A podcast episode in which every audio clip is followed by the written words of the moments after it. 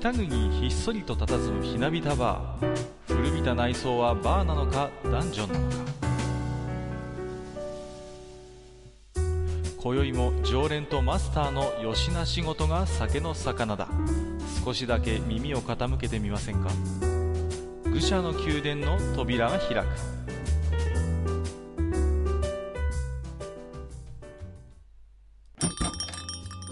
あれ結構構深いとこにあるって聞いたんやけどな。しネクタイ曲がってんな。と、この辺になんかいつも、ええ話をしてる高級会員制のバーがあるって聞いたんですが、あれ？あれ？ここ、高級会員制のバーあるって聞いたんですけど、はいはい、いらっしゃいませ。えっ、と、どんなバーですか？いやいや、あの、あれ？こんな汚い感じじゃなかったと思う。なんかこう、なんていうんですか、あの、シャンデリアとかもこう、下がってて、すごいこう、高級そうな店なんですけどね。あ高級そうな店ですか？この辺にあったかな？どんな人集まるとこですか？あのまあ、な、なんかね、こう、ちょっと気難しそうなマスターとかがやってるんじゃなくて、こう、あなんていうんですかね客もなん。かこの店はちょっとめん。どくさそうな人が結構多そうですね。あの、あのね、あの、店はね、結構スマートな客が結構集ってるはずなん。ですよ。ああ、なるほど。で、ここでね、そこにお呼ばれしたん。で、今日はあの、七さん。にもこれもきちっと蝶ネクタイで来たん。ですけども、あそうなん。ですか。はい、これ店の名前なん。て言うん。ですかね。あ、店の名前ですかあはいはいはい。はい。いや、あのーここは、えっ、と、愚者の宮殿って言うんですが、あ、えー？愚者の宮殿ですけど。あ、ちょ、ちょ、ごめんなさい。ちょ、ちょ、すみません。一旦店出ます。あれ、あ、あ、看板あった。あ、え、あ、あ、ここなんや。あ、あ、あ、ここ、愚者の宮殿さんなんですね。うん、そうですよ。ここですよ。はいはいはい。はい綺麗って聞いて。あ、ほんまですか？すみません。なんかあの、はいはい。あの、今日ちょっと呼ばれて、はい。あの、え、え、カッカさんが今日の来るって聞いたんですけあど。あ、はいはい。まあね、はいあのーこの店、常連客がね、めんどくさいっていうのは確かにその通りなんですけど。はい。そうなんですね。はい。はい。あれですか。いやいやいや、はい遅くなった遅くなった。えーと、マスター、わ、今日は先客がいるんですね。ははいはい。噂をすれば。はい、い。いらっしゃい。何のこと？カッカさんだ。カッカさんだ。ああ、ああ、ああ、先に来てたんですか。どうもどうも。どうも、呼ばれたんで、あい、やいやいや。あーここが愚者級なんですね。なんだか今日はちょっといらんこと言言ったような、言わんかったような気もしましたあ。そうなんですかいやいやいいや。やいやいや、あ、はいはいはい。まあね、随分なんかパリッとした格好で今日は来ていただいて。そうね、もうポマード、ポマードで来ましたからね、今日は。ガッチガチじゃないですか、もう。ポマード、ポマード。はい。あ口先女のも逃げる。そうはい、そうですね。もう、ま匂いが臭ってしゃあないですけど。ー、わかる人にしかわかんないネタ放り込んできてますけど。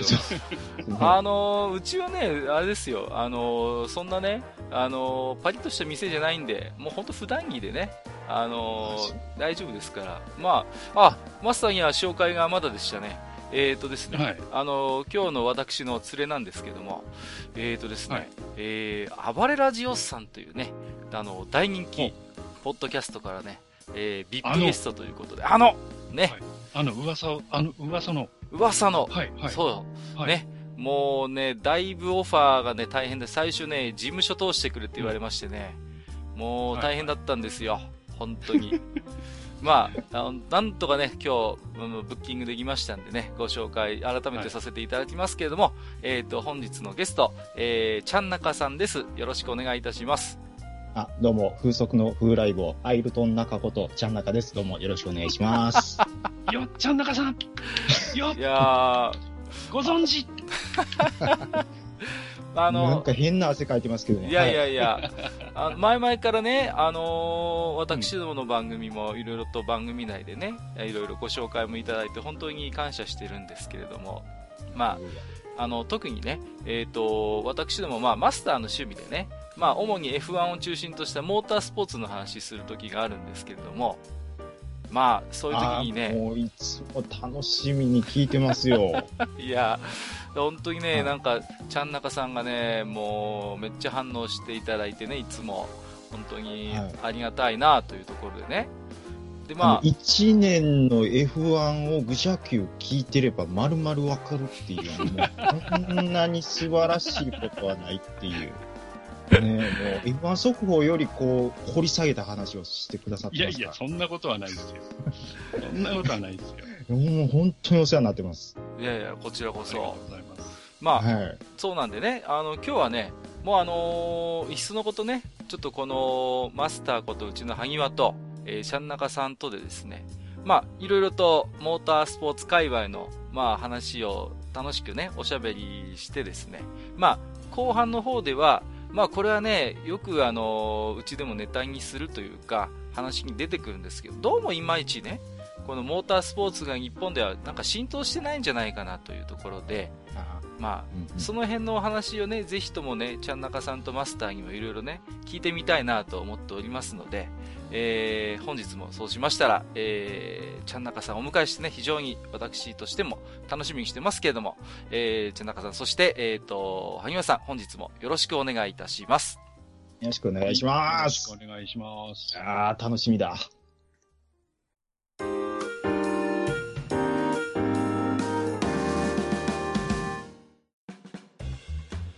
はい、えー、それではね、えー、今日は愚者級名物の、えーと、モータースポーツ界、F1 界ということでね、まあ、あのお話しさせていただくんですが、早速ですね、リスナーさんからも、えー、置き手紙いただいてましてね、えー、千秀さんから、ついに来ましたが、モータースポーツ界、どこまでの範囲で深く掘り下げていただけるか期待大です。ということでいただいてましてね、まあ、あの私は正直ね、車関係弱いんで、なかなかね、あのマスターの話を聞いてね、こう、適切な答えができているか、非常に心配なところはあるんですが、今日は大丈夫です。もう、もう先生お願いしますって世界でね、もう用心棒連れてきてますから、今日は。もう、ね、私はもう本当に今日は大船に乗った気持ちでいるんですけれども、まあ、時間の許す範囲でね、お二方にあのいろいろと聞いていきたいなと思ってるんですけども、まあ、何はともあれですね、ここ最近のモータースポーツって言ったら、やっぱりこれは、あのー、触れな触れておかなきゃいけないなというところでね、まああのー、少し前のニュースになりますけど佐藤拓磨のインディ500制覇ということでね、まあ、うん、マスターとはこれはね少しお話はしたんですけどこれちゃん中さんも随分熱くなったんじゃないですかこのニュースは。いやびっくりしましたこれは。本当にびっくりしました。うんうんうん、はい。あのーおととしか去年ですかね、あの、インディのシリーズのレースで一勝したっていうのでもびっくりしたんですけども、はいはい、しましたよね。で、でもインディ500をこれ制するっていうのは並大抵のことではないので、で、あの、羽生さんも前回おっしゃってましたけども、あの、本当にあの、西堀くんがテニスの四大大会ので一勝上げるぐらいの価値あることですよね、これ本当に。ですね。はい。もうあのー、終盤、ラスト10周とかは本当に見事ねで、もう鳥肌の連続でした。はい。まあ、そんなね、えっ、ー、と、インディ500をまあ制覇しましたということで、その後のね、あのー、どういう扱いを受けているのか、そのあたり、なかなか私なんかね、ネットで調べてもいまいちよくわかんない部分もあるので、その辺の話をまず最初に萩和さんにいろいろお伺いしていきたいと思うんですけれども、いかがですか？はい、はいはい。まあね、あのー、確か地元だったと思うんですけど、あの、ペンス副大統領っていうね、うんうん、あのー、まあトランプの下っ端の人が、あの、いるんですけど、はい、その人が、まあ祝福をしていると。うん、まあね、国のナンバー2の人からおめでとうっていう、わざわざね、言葉が、ね、あるだけでもすごいことじゃないですか。うんうん、で、まああのー、実際、まあ、走り切って、まあ、表彰台っていうのがインディーはないんですけど、はい、まあ、あの、この間もネタにしましたけど、牛乳を飲みましたよね。そうですね。それはなんか写真見ましたよ。はい、うん、そうですね。あれもなんか伝統になっちゃってるんですけど、うん、で、あれを飲んだことで、えっ、ー、と、賞金がいただけるんですよね。うん。で、その金額が、えっ、ー、と、245万ドル？だから、だいたい日本円で2億8000万くらいっていう。すげえなこれ1回のレースでこれですもんね。そうそう。1レースですからね。うん、1レースの賞金でこれだからね。破格ですよね。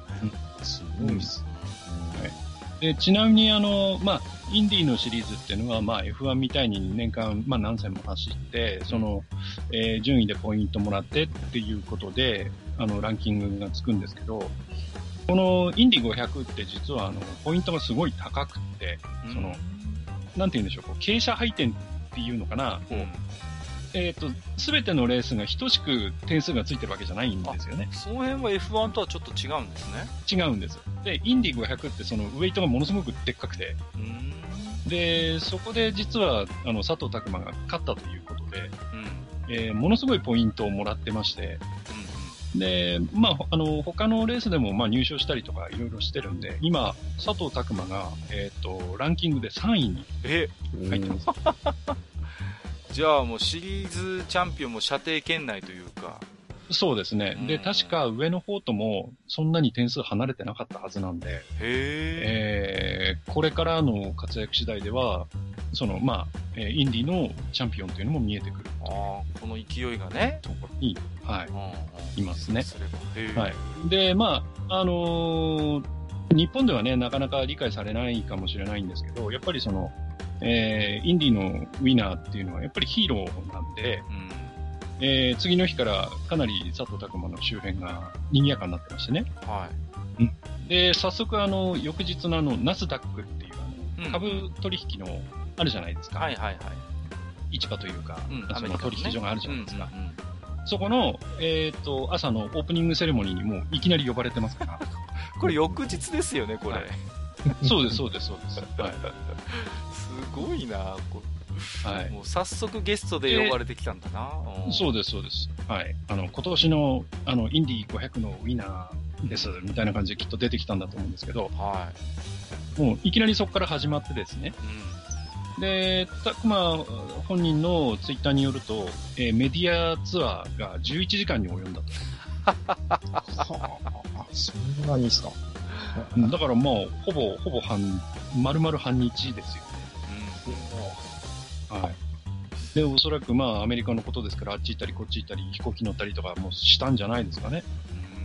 うん。はい。もうかなり引っ張りだこだったと。こんな感じでもう引っ張りだこ感じで、で、あの、実はもう、えー、インディーのシリーズって、あの、インディー500が終わって、次のレースも終わってるんですけど、大抵その、インディーの勝者って、まあそんだけあっちにあっちに連れられ、こっちに連れられとかするんで、うん、あの、次のレースって結構ガタガタになるんですけど。まあね、そうですよね。普通に考えればね。はい、うん。なんですけど、あの、たくまはそこでも、えっ、ー、と、そこそこの、えー、成績を残してまして、うん、で、実はあの、レース1、レース2っていう2レース制でやるんですけど、うん、えっ、ー、と、確かね、レース2の方でね、ポールポジションも取ってるはずなんですよね。あ、そういえばそうでしたね。うん。だから、もうね、その辺でもね、かなり、やっぱり、あの、もう、インディ500のウィナーということで名前も知れ渡ってますけど、その後もそうやって活躍してるんで、うん、かなり名前的には売れたんじゃないかなというふうに、思いますよね。はい。はい。まあ、周りの見る目も変わってきますよね、当然。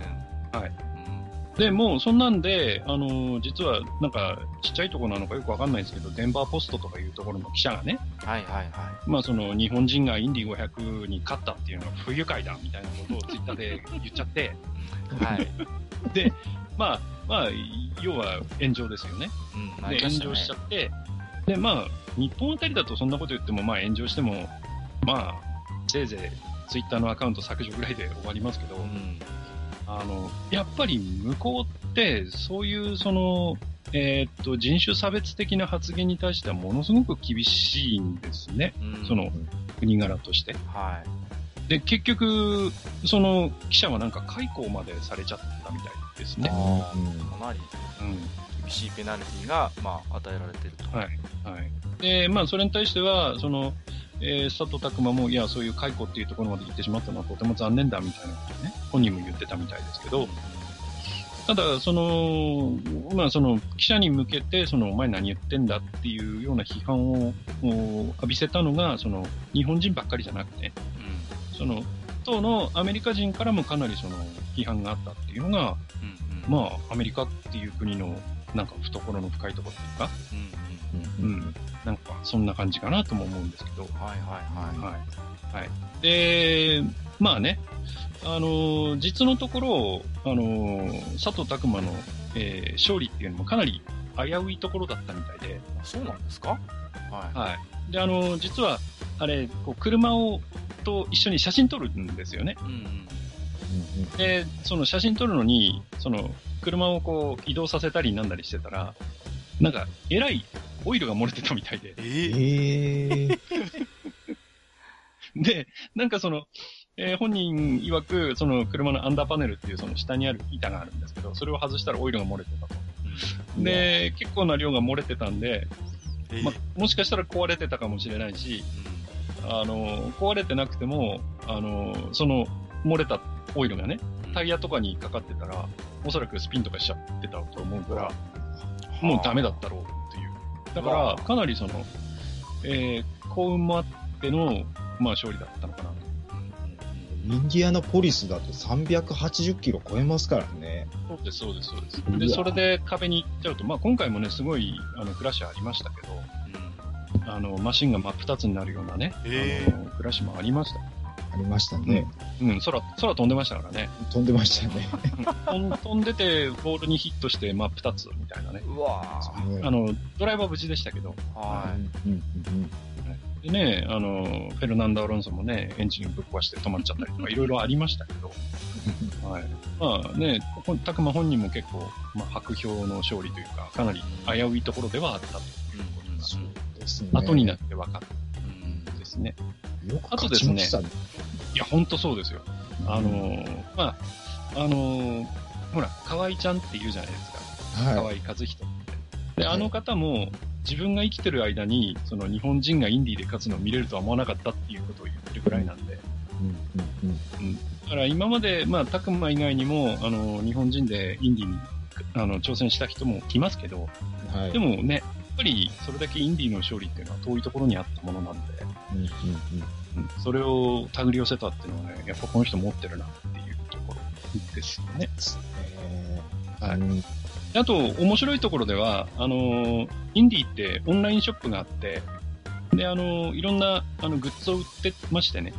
で、今回も、まあ、インディ500が行われたんで、その記念品っていうのがどんどん、あの、これから発売されたり、まあ、もう発売されてるものもあるんですけど、えー、その中にですね、あの、えー、要は、その、勝った人が、勝者が飲んだ、その、牛乳あるじゃないですか。ありますね。うん。で、その牛乳の、牛乳瓶のレプリカ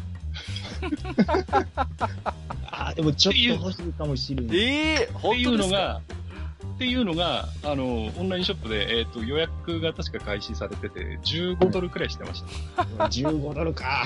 いやだって、見た目だって普通の牛乳瓶なんでしょ？ちょっとね、四角いんですけど、でね、あの、インディーの面白いところって、その、まあ、伝統になっててね、その勝者は牛乳飲むんですけど、あの、選べるんですよ、牛乳を。あ、そ、あ、そんなのあるんですか？そうなんですかそう。でね、あのなんか、低脂肪のがいいとか、無調整がいいとか。そここだわるポイントほんまですか？ほん、ほんまです。で、あの、実はレースの前に、あの、アンケートっていうか、その、希望を聞くんですよね。はあ。で、その、何番の誰それは、あの、例えば低脂肪牛乳をお望みですみたいな表が出るんですよ。はい。で、今回、確か、たくまもなんか低脂肪乳かなんかだったと思うんですけど、はい。最後かぶってましたからね、頭。かぶってました。そうそうそう。はい、ザッパーいってましたね。あって絶対臭くなってますそうそうそう。牛乳だからね。牛乳それ絶対臭いっすよね。ですよ。シャンパンより臭いかもしれないですね。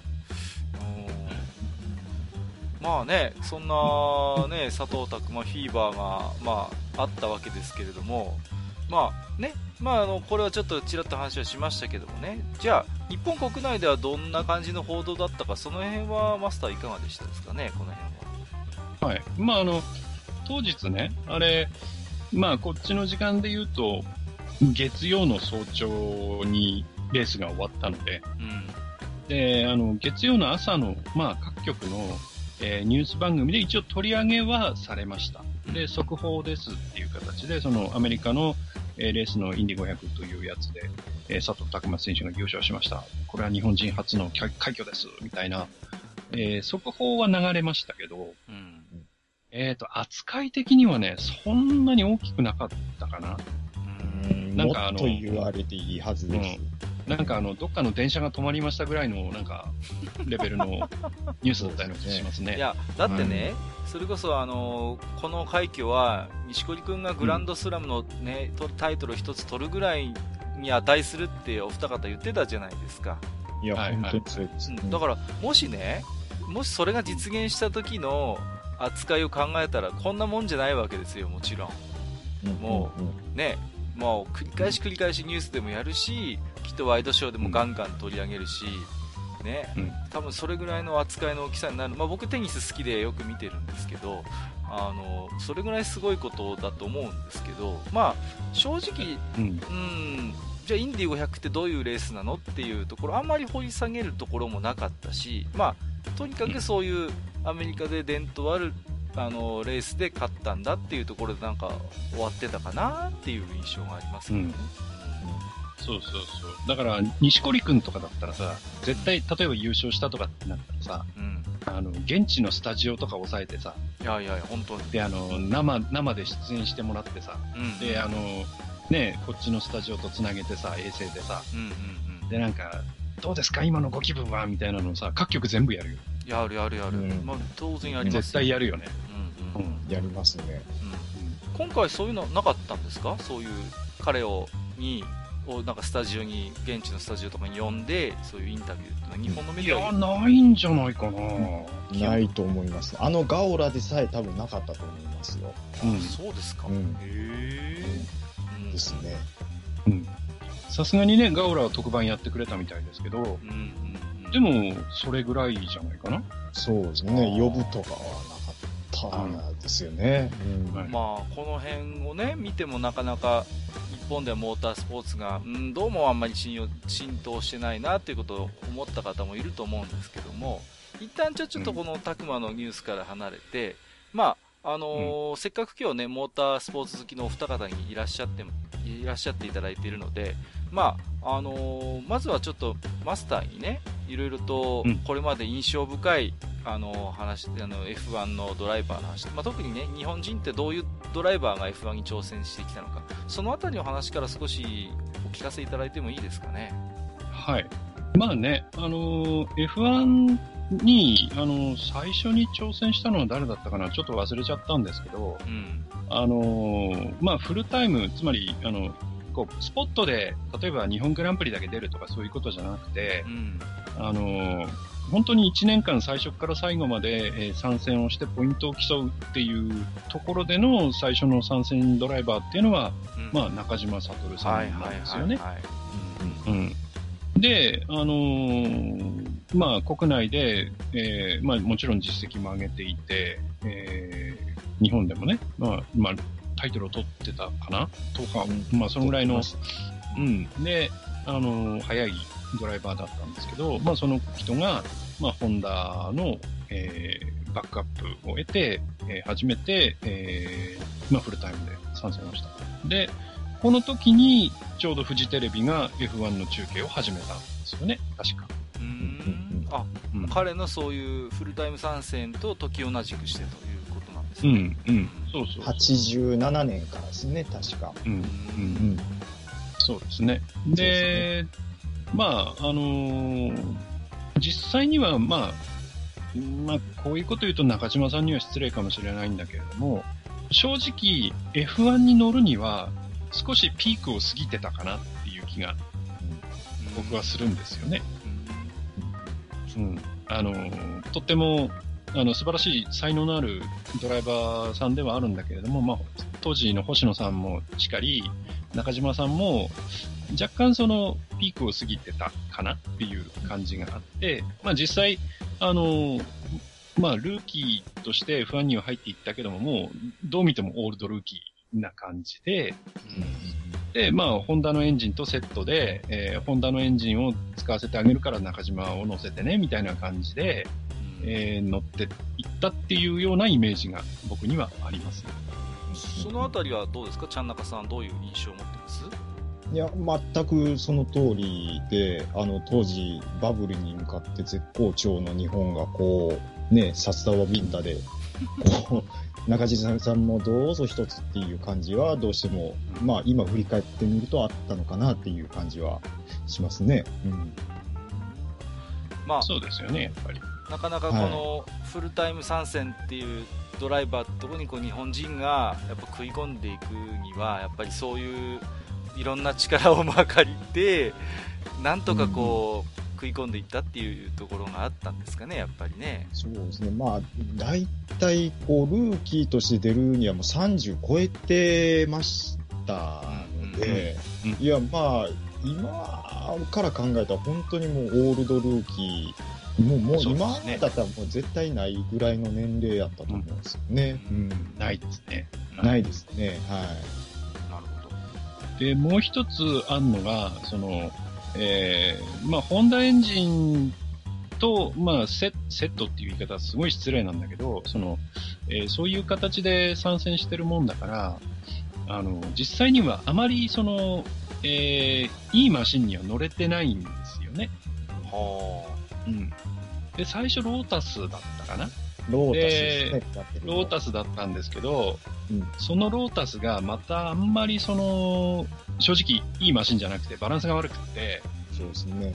うん。で、あの、まあ中島さんもかなりそのドライ路面だと怖かったみたいで、で、その雨が降ると 雨が降るとその、まあ、滑ったりするんで逆にバランスが良くなるっていう、なんかもうしょ、しょうもない車だったみたいなんですよね。しょうもない車。うん、で、結局、その、雨の降ったオーストラリアグランプリでファステストラップを記録するっていうよくわかんない、その、記録を中島さんは打ち立ててるんですよね。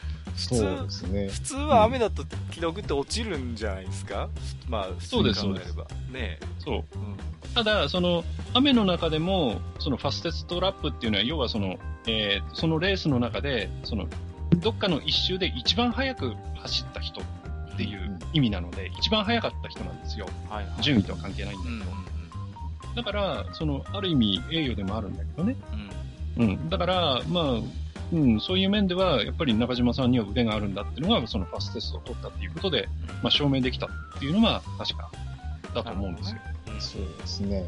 あの、中島さんがロータスに乗ったのが確か87年が最初で、うん、で、当時、あの、ロータスがですね、まあ、F1 界で初めてアクティブサスをこう試みた年だったんですよ。うん、87年っていうのが。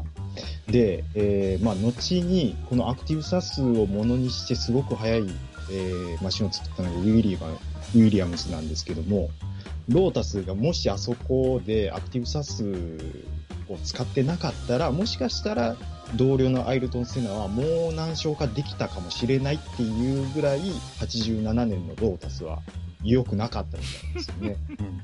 うん、ダメマシンだったんですよね。ダメだったですね。うん、で、あの、雨の中島と言われた89、た確か89年の第16戦のアデレードなんですけども、あの時は確か、ホンダも抜けて、エンジンが確か、ジャットかフォードだったりする、ね、そうですね。はい。はい。で、マシンのフォルムもだいぶ変わって、デザイナーさんも多分変わってたと思うんですけども、うん、でもあの時の中島さんの走りは、本当に、なん、なんですかね。あれ？早く走れるやん、みたいな。そうそうそう。神がかってましたよね、本当に。うん。はい。うん。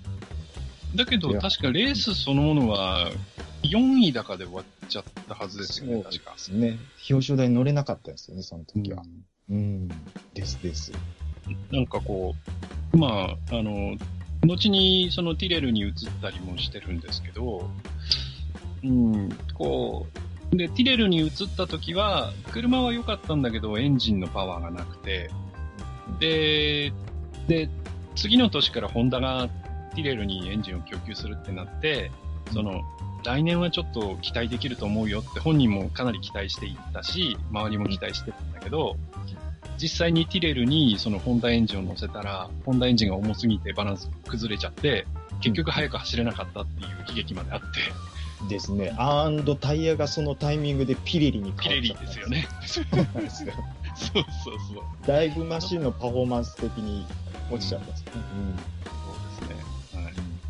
だから、そういう面では、こう、えっ、ー、と、ホンダのバックアップを受けていたはずなんだけど、運がなかった人ですよね。そうですね。うわこういう話がしたかった。すげえ、ちゃん中さん生き生きしてる。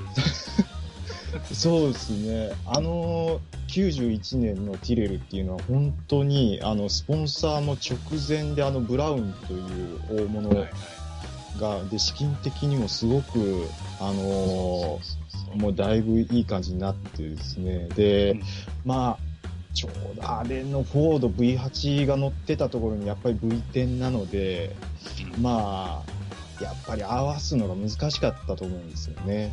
うん、で、相棒のステファノ・モデナは意外と、あの、なんとか乗りこなして表彰台に何度か上がってたと思うんですけども、はい、いかんせんやっぱりね、あの当時、もうグッドイヤーがタイヤが結構もう熟成されてた時代に、なぜピレリのタイヤを選んだかっていうのが本当に理解に苦しむところでして、うん、まあもったいない、まあ引退の91年だったかなっていう感じはしますね。はい。うん。まああの、書くかわかんないと思うんで、まあ軽く解説すると、うん、あの、今は F1 ってタイヤが全部ピレリなんですけど、はい。どのチームもね。うんうんえー、当時はタイヤ戦争もあったんですよ。へえ。だから、その、えっ、ー、と、俺のチームは、例えばグッドイヤーを使うとか、はいはい、はい、俺のチームはブリヂストンを使うとか、ピレリを使うとかっていう、うんうんうん、まあ、時代によって若干その参戦メーカーは違うんですけど、うん、で、当時のピレリって、あの、正直、うんこだったんですよね。あ、そう。すごい、あダメだったんですダメダメ、ダメダメだったんですね。ダメだったんですよ。はい。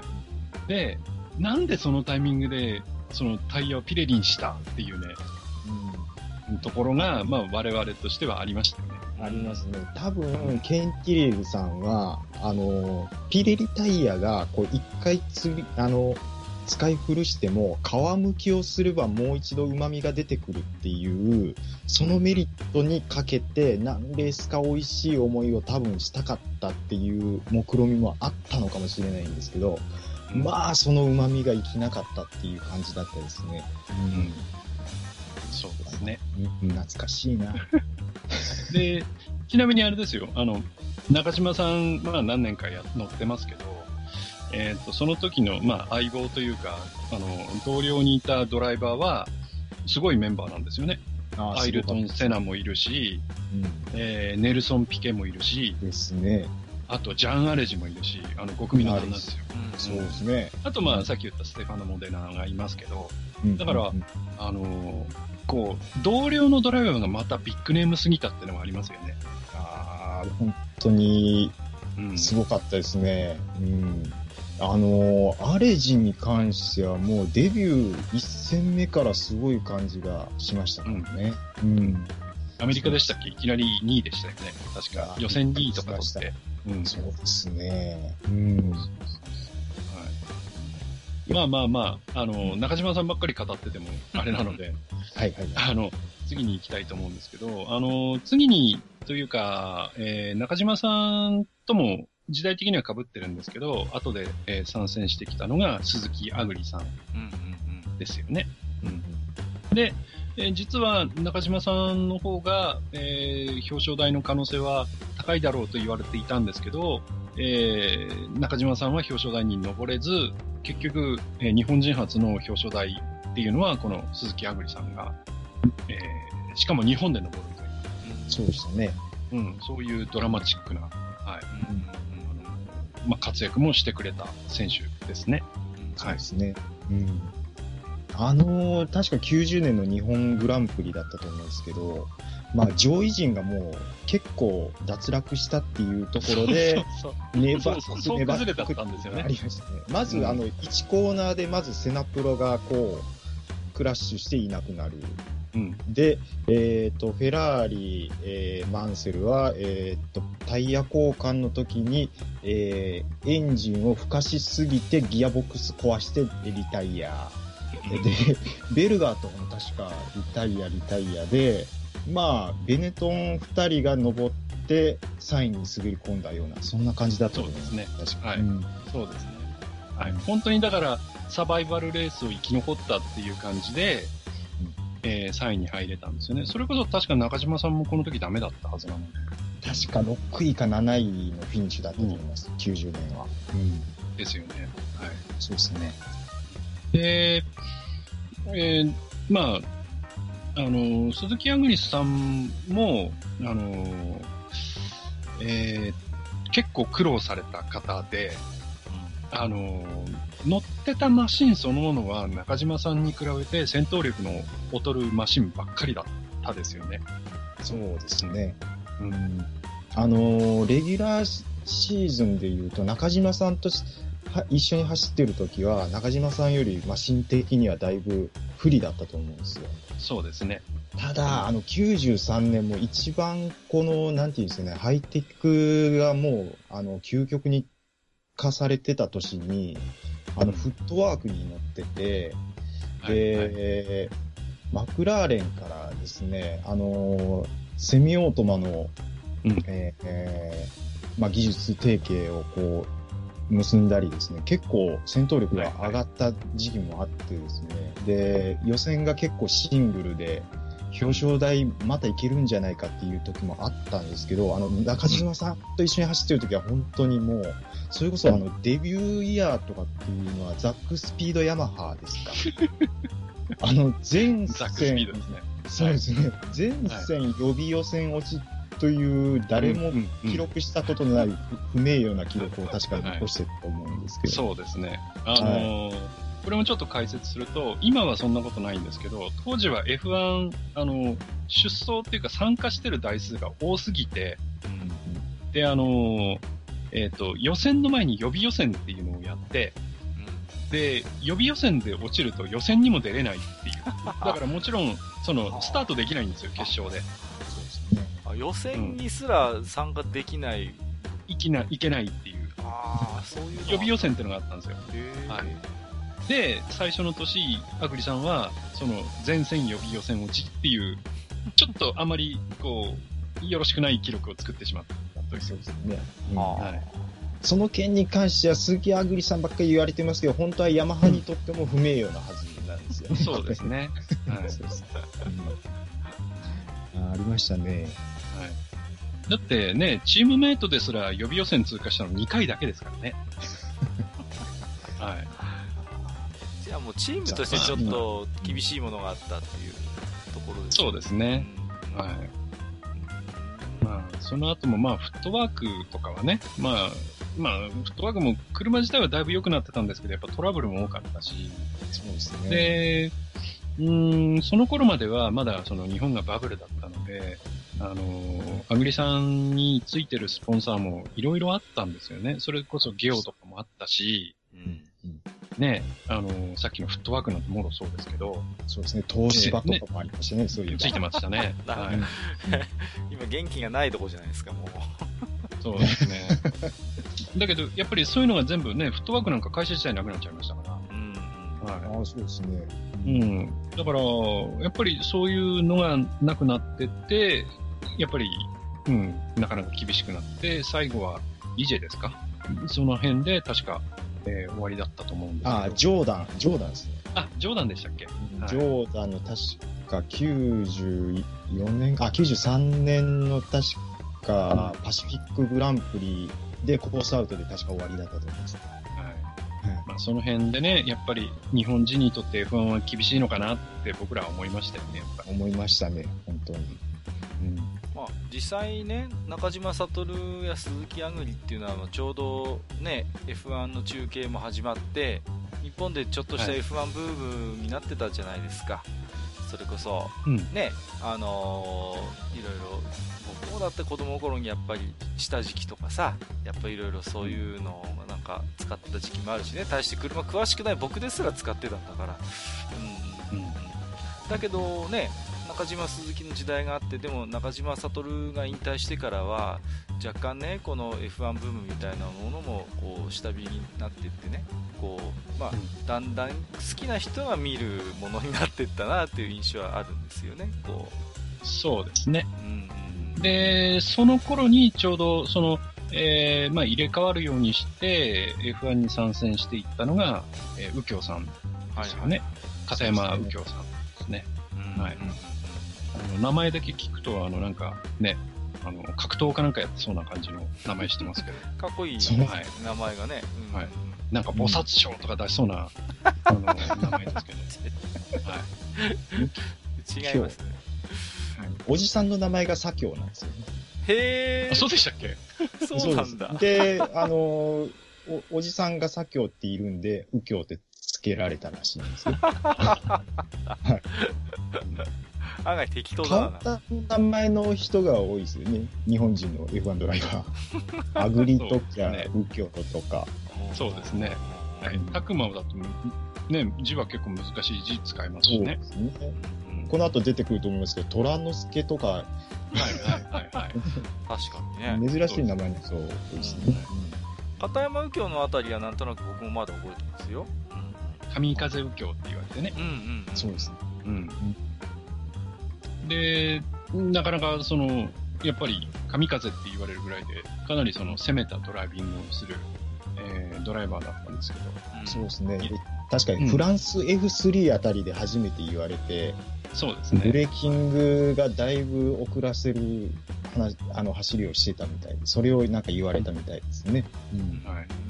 だけど、やっぱりそのドライビングが悪かったのが、車壊すことも多かったですよね。ああ、ですね。うん。あの、すごく記憶に残っているのが、あの、はい、デビューが確か92年で、えっ、ー、と、その年のデビューの、えっ、ー、と、カナダグランプリなり、多分第5戦か7戦目ぐらいだと思うんですけども、うんうん、あの、初めてこの入賞圏内5位を走ってたんですね。はい。で、まあ、このまま入賞、もう1年目で入賞、ね、しかも7戦目で入賞圏内走るって言ったら、日本人としてはだいぶ上々の感じだったんですけども、うん、あのー、もうエンジンちょっとふかしすぎて、もう本当にエンジン壊しちゃうみたいな、うん、そういうもったいないのも多かったですね。そうですね。ただ、あの、うん、右京さんの、あの、人間的に素晴らしいところは、あの、鈴木アグリとかだと、あの、電気系とかすぐマシンのせいにするんですけど、うん、あの、片山右京さんは帰ってメカニックに、あの、残念だったねって言われると、いや、あれは僕が、あの、オーバーレブさせすぎて、孵化しすぎてエンジン壊したら逆にごめんねっていうふうに言ってメカニックの信頼を得るんです。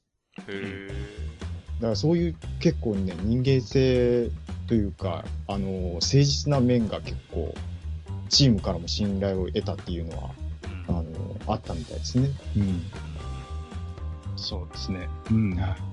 で、やっぱり、あの、この頃になると、あの、まあ、ちょうど、あれなんですよね。こう、セナと、えー、シューマッハの、その、世代交代っていうか、うんうん、ちょうどその頃の時代なんですよね。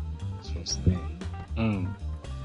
で、確か、あの、あれ、セナだったかなシューだったかな？どっちだったかな？あの、右京が、あの、本当は右京さん悪くないんだけど、あの、チームメイトがなんかレース中に邪魔をしたとかなんとかで、なんか殴られそうになったとかっていう話を。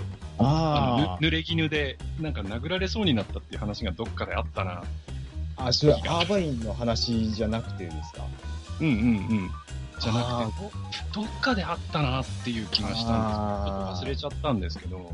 セナとシューマッハの話だと、92年のフランスグランプリが一つ記憶にあるところですね。うんあの、ヘアピンで2回連続シューマッハがセナをかぶしてクラッシュさせて、うんうん、その後、セナがシューマッハに忠告しに行くシーンが結構あるんですけども、まあ、セナがね、人のこと言えた立ちじゃないとは思うんですまあね、F1 ドライバーそんな人ばっかりですけどね。そうですね。はい。まあ、片山右京は割とそういう人柄なんかも評価されてね。うん。そうですね。その辺はなんか僕もちょっと覚えてますけどもね。うん。なんですか、シューマッハとも、まあ、仲が良かったっていうことを聞いてますけれども。そうですね。うん、はい。うん。まあ結構、やっぱり、その、うん、こう、F1 界には珍しく、やっぱりこう、なんていうか、人当たりがいいんでしょうね、きっと。うんうんうん。うん。まあ実際テレビで喋ってんの聞いても、ね、河合ちゃんとかにかなりいいだけいじられてますけど、聞き返さないもんね。そうですね。そうあのー、結構おとなしい方ですよね。うん、そうですね。うん、はい。ですね。うん。でね、あのー、確か、あれじゃなかったでしたっけ？ベネトンにも行けるチャンスがあったんじゃなかったでしたっけ？です。あの、94年のティレルでだいぶ活躍したんですね。これ、あの、蹴ったのか、最終的にベネトンがオファーを出さなかったのかっていう、うん。よく分かってないんですけど、確かあの、ベネトンに行くんじゃないかっていう話はありましたね。うんうんうん。ありました、ありました。だって当時の、はい、だからね、ベネトンっていうのはもう、本当に実力あるチームだったわけでしょ？いや、そうです、そうです。ね。はいうんもう表彰台登れるチームでしたからね、うん、十分。うん。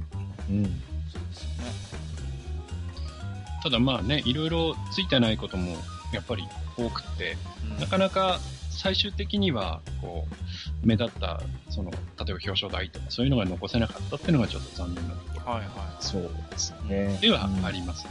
うん、で、あの右京さんの時代が終わると、うん、もう完全にもう日本国内はなんか F1 ってなんか忘れ去ったような感じになっちゃいます、うん、もうこの辺から僕ももう記憶がないですよ 正直片山右京以降はね僕ももうすっかりねもう霞の霞ですこの辺は。もう、はいはいはい、もやっとしてます、うん。はい、まあその後はねあの高木虎之助っていう名前のインパクトはすごいんですけど、うんうんうんうん、はい。でこの人も国内ではもう本当に強くて天才って言われてて、うん、で、まあ、鳴り物入りっていう感じだったのかな。で、F1 に行ったんですけど、なんかこう、うん。で、僕もね、この頃ちょっと見なくなってきた時期だったので、はいはい。虎之助に関してはきっと僕よりもちゃん中さんの方がわかると思うんですけど。いやー、あのー、まあ、中島レーシングでフォーミュラ日本で確かやってたんですよね。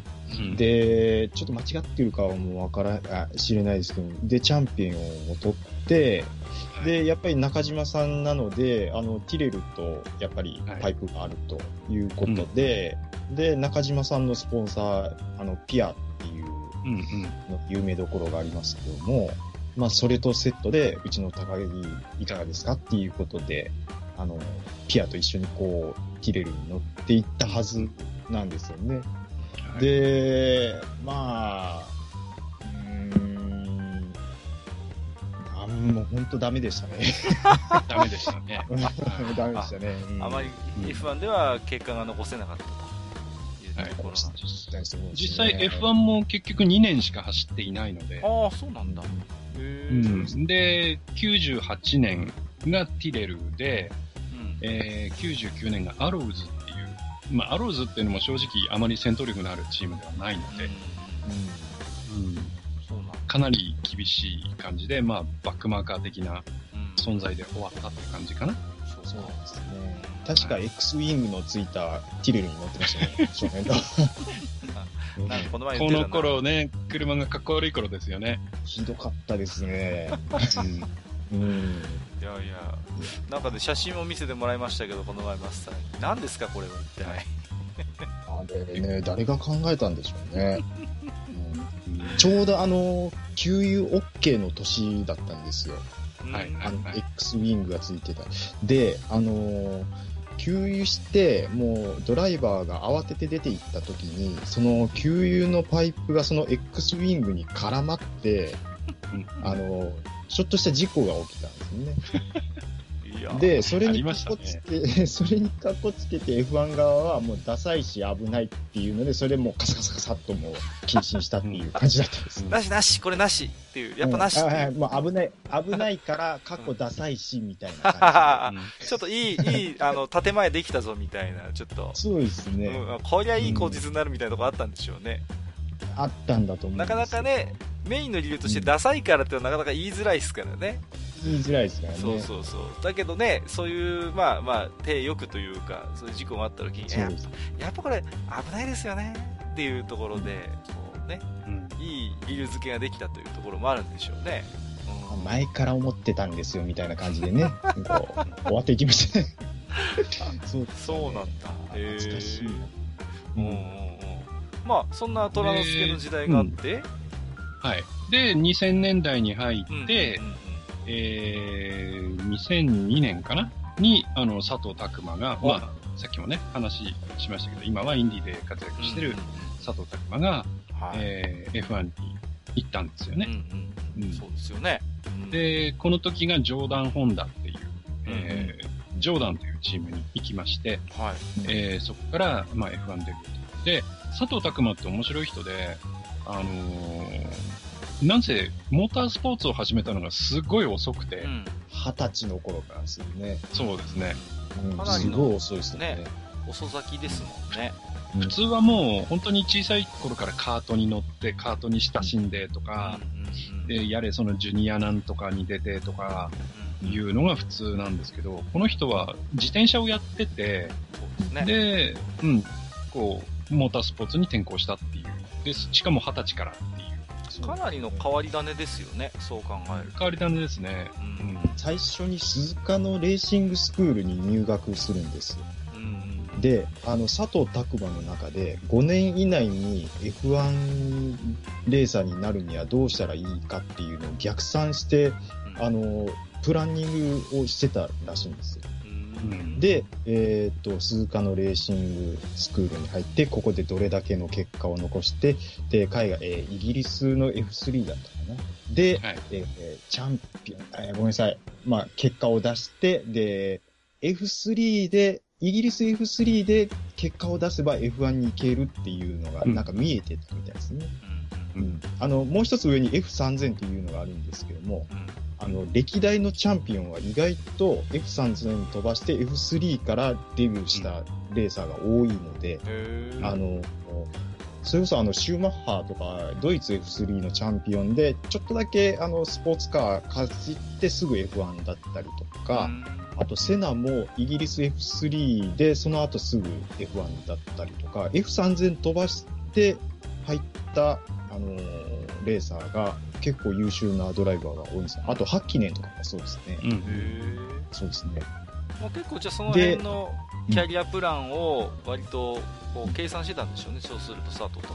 みたいですね。うん、で、本当にそのそれがハマって、あの、5年、キャリア5年で F1 ドライバーになれるっていううん、本当に腕前も伴って、こう、入っていけたっていうイメージはありましたね、佐藤拓磨の場合は。うん。はい。でも実際ちょっとね、えーうん、F1 時代はでも、なんていうんですか、そういう目覚ましい活躍っていうのは正直ね、なんか私もそれは記憶にあまりないんだけれども。うん、でも、あのー、実は、その、えー、日本人として2人目の表彰台獲得してるんで。あ、あ、そうなんでしたっけ？そうでしたね。へえ。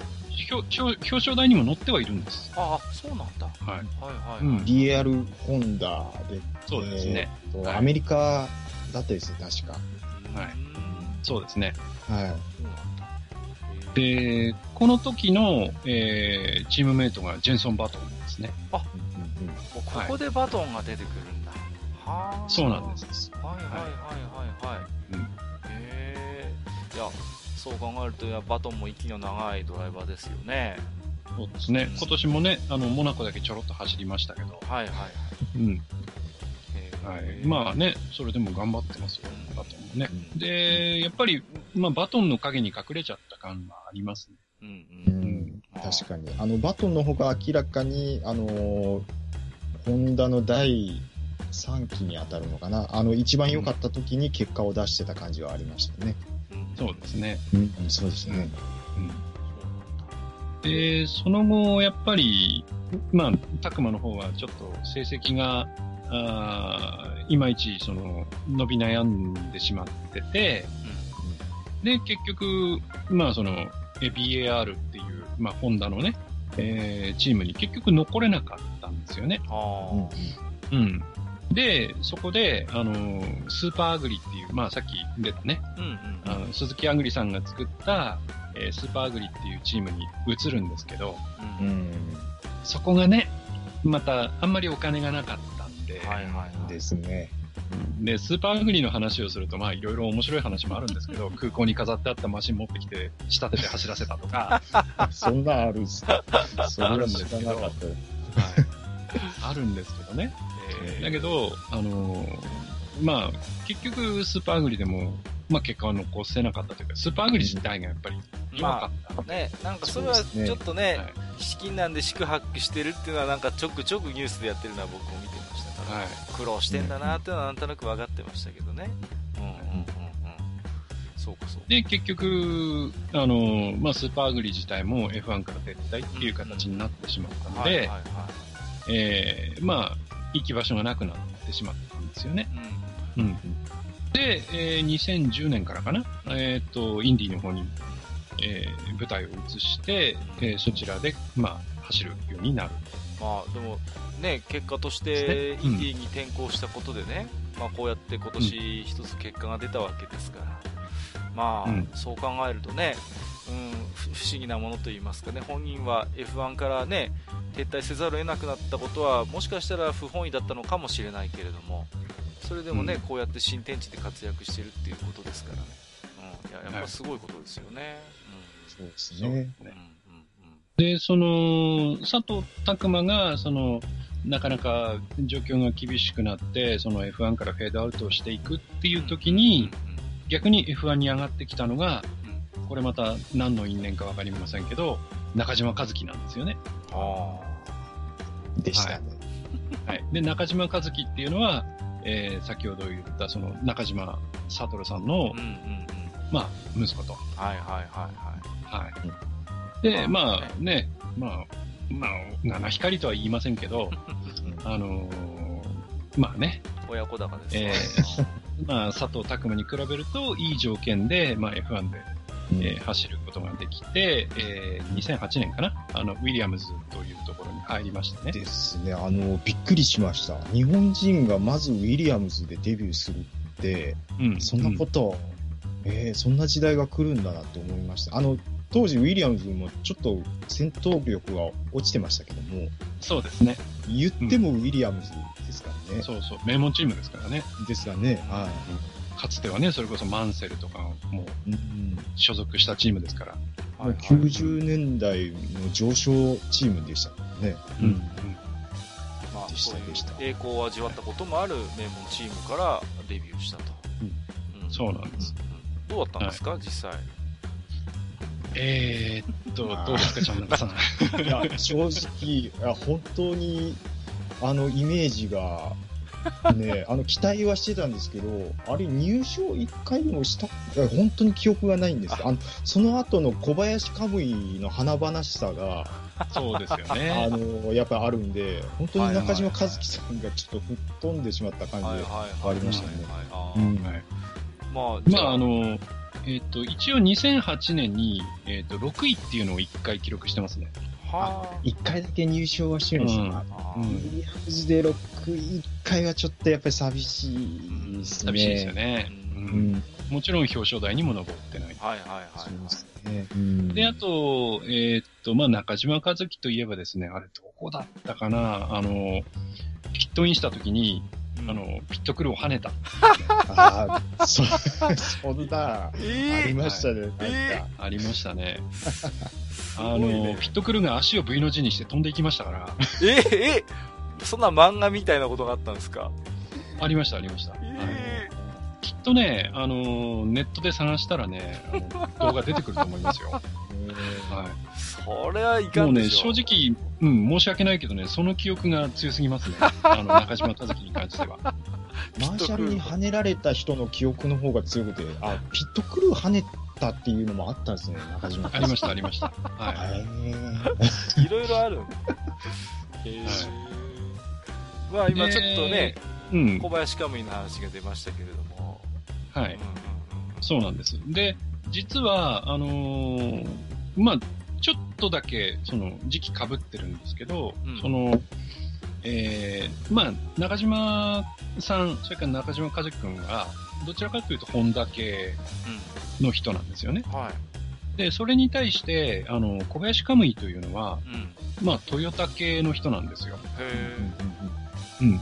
で、あの、トヨタの、その、えーなんて言うんでしょう。えーまあ、アカデミーっていうんじゃないですけど、うん。そういう、あの、レーシングドライバーを育てようというプログラムがあってですね、はい。えーそこの出なんですよね。うーん。で、えっ、と、実際に、えっ、と、F1 に出るのも、えートヨタからでしたよね、確か。ああ、確かトヨタからですよね。うん。そうなんだ。で、それも、えっ、と、レギュラードライバーの誰だったかなえっ、と、怪我だったか、病気だったかがあって、あ、グロックか。ティモ・グロックが、えー体調崩して、で、えーリザーブ契約をしていた小林カムイがうん。代役で乗ったんですよね。はいはいはいはい。うん。で、えーそっから以降、まあ、その後グロックの怪我とかもあって、結局そのまま小林カムイがそのトヨタの F1 に乗ることになって、うんちょうどそうそう、トヨタの、トヨタが F1 に参加してた時期なんですよ。はいはいはい。でしたね。うん。だから、その、えー小林がそのまま、えートヨタに乗って F1 を走るようになるといううん。うんうん形ですね。うんん。そうですね。あの、タイヤの使い方が別、あの、他のドライバーと、あの、ちょっと変わった使い方といいますか、あの、んちょうど周りのレーサーがタイヤがきつい時に、あの、うん自分がこう、一番美味しいタイヤの状態で走れるようなタイヤ戦略をこう、組み立てれるようなうんレーサーだったんですよね、小林カムイっていうのが。タイヤので、使い方がうまいですよね。うまいですね。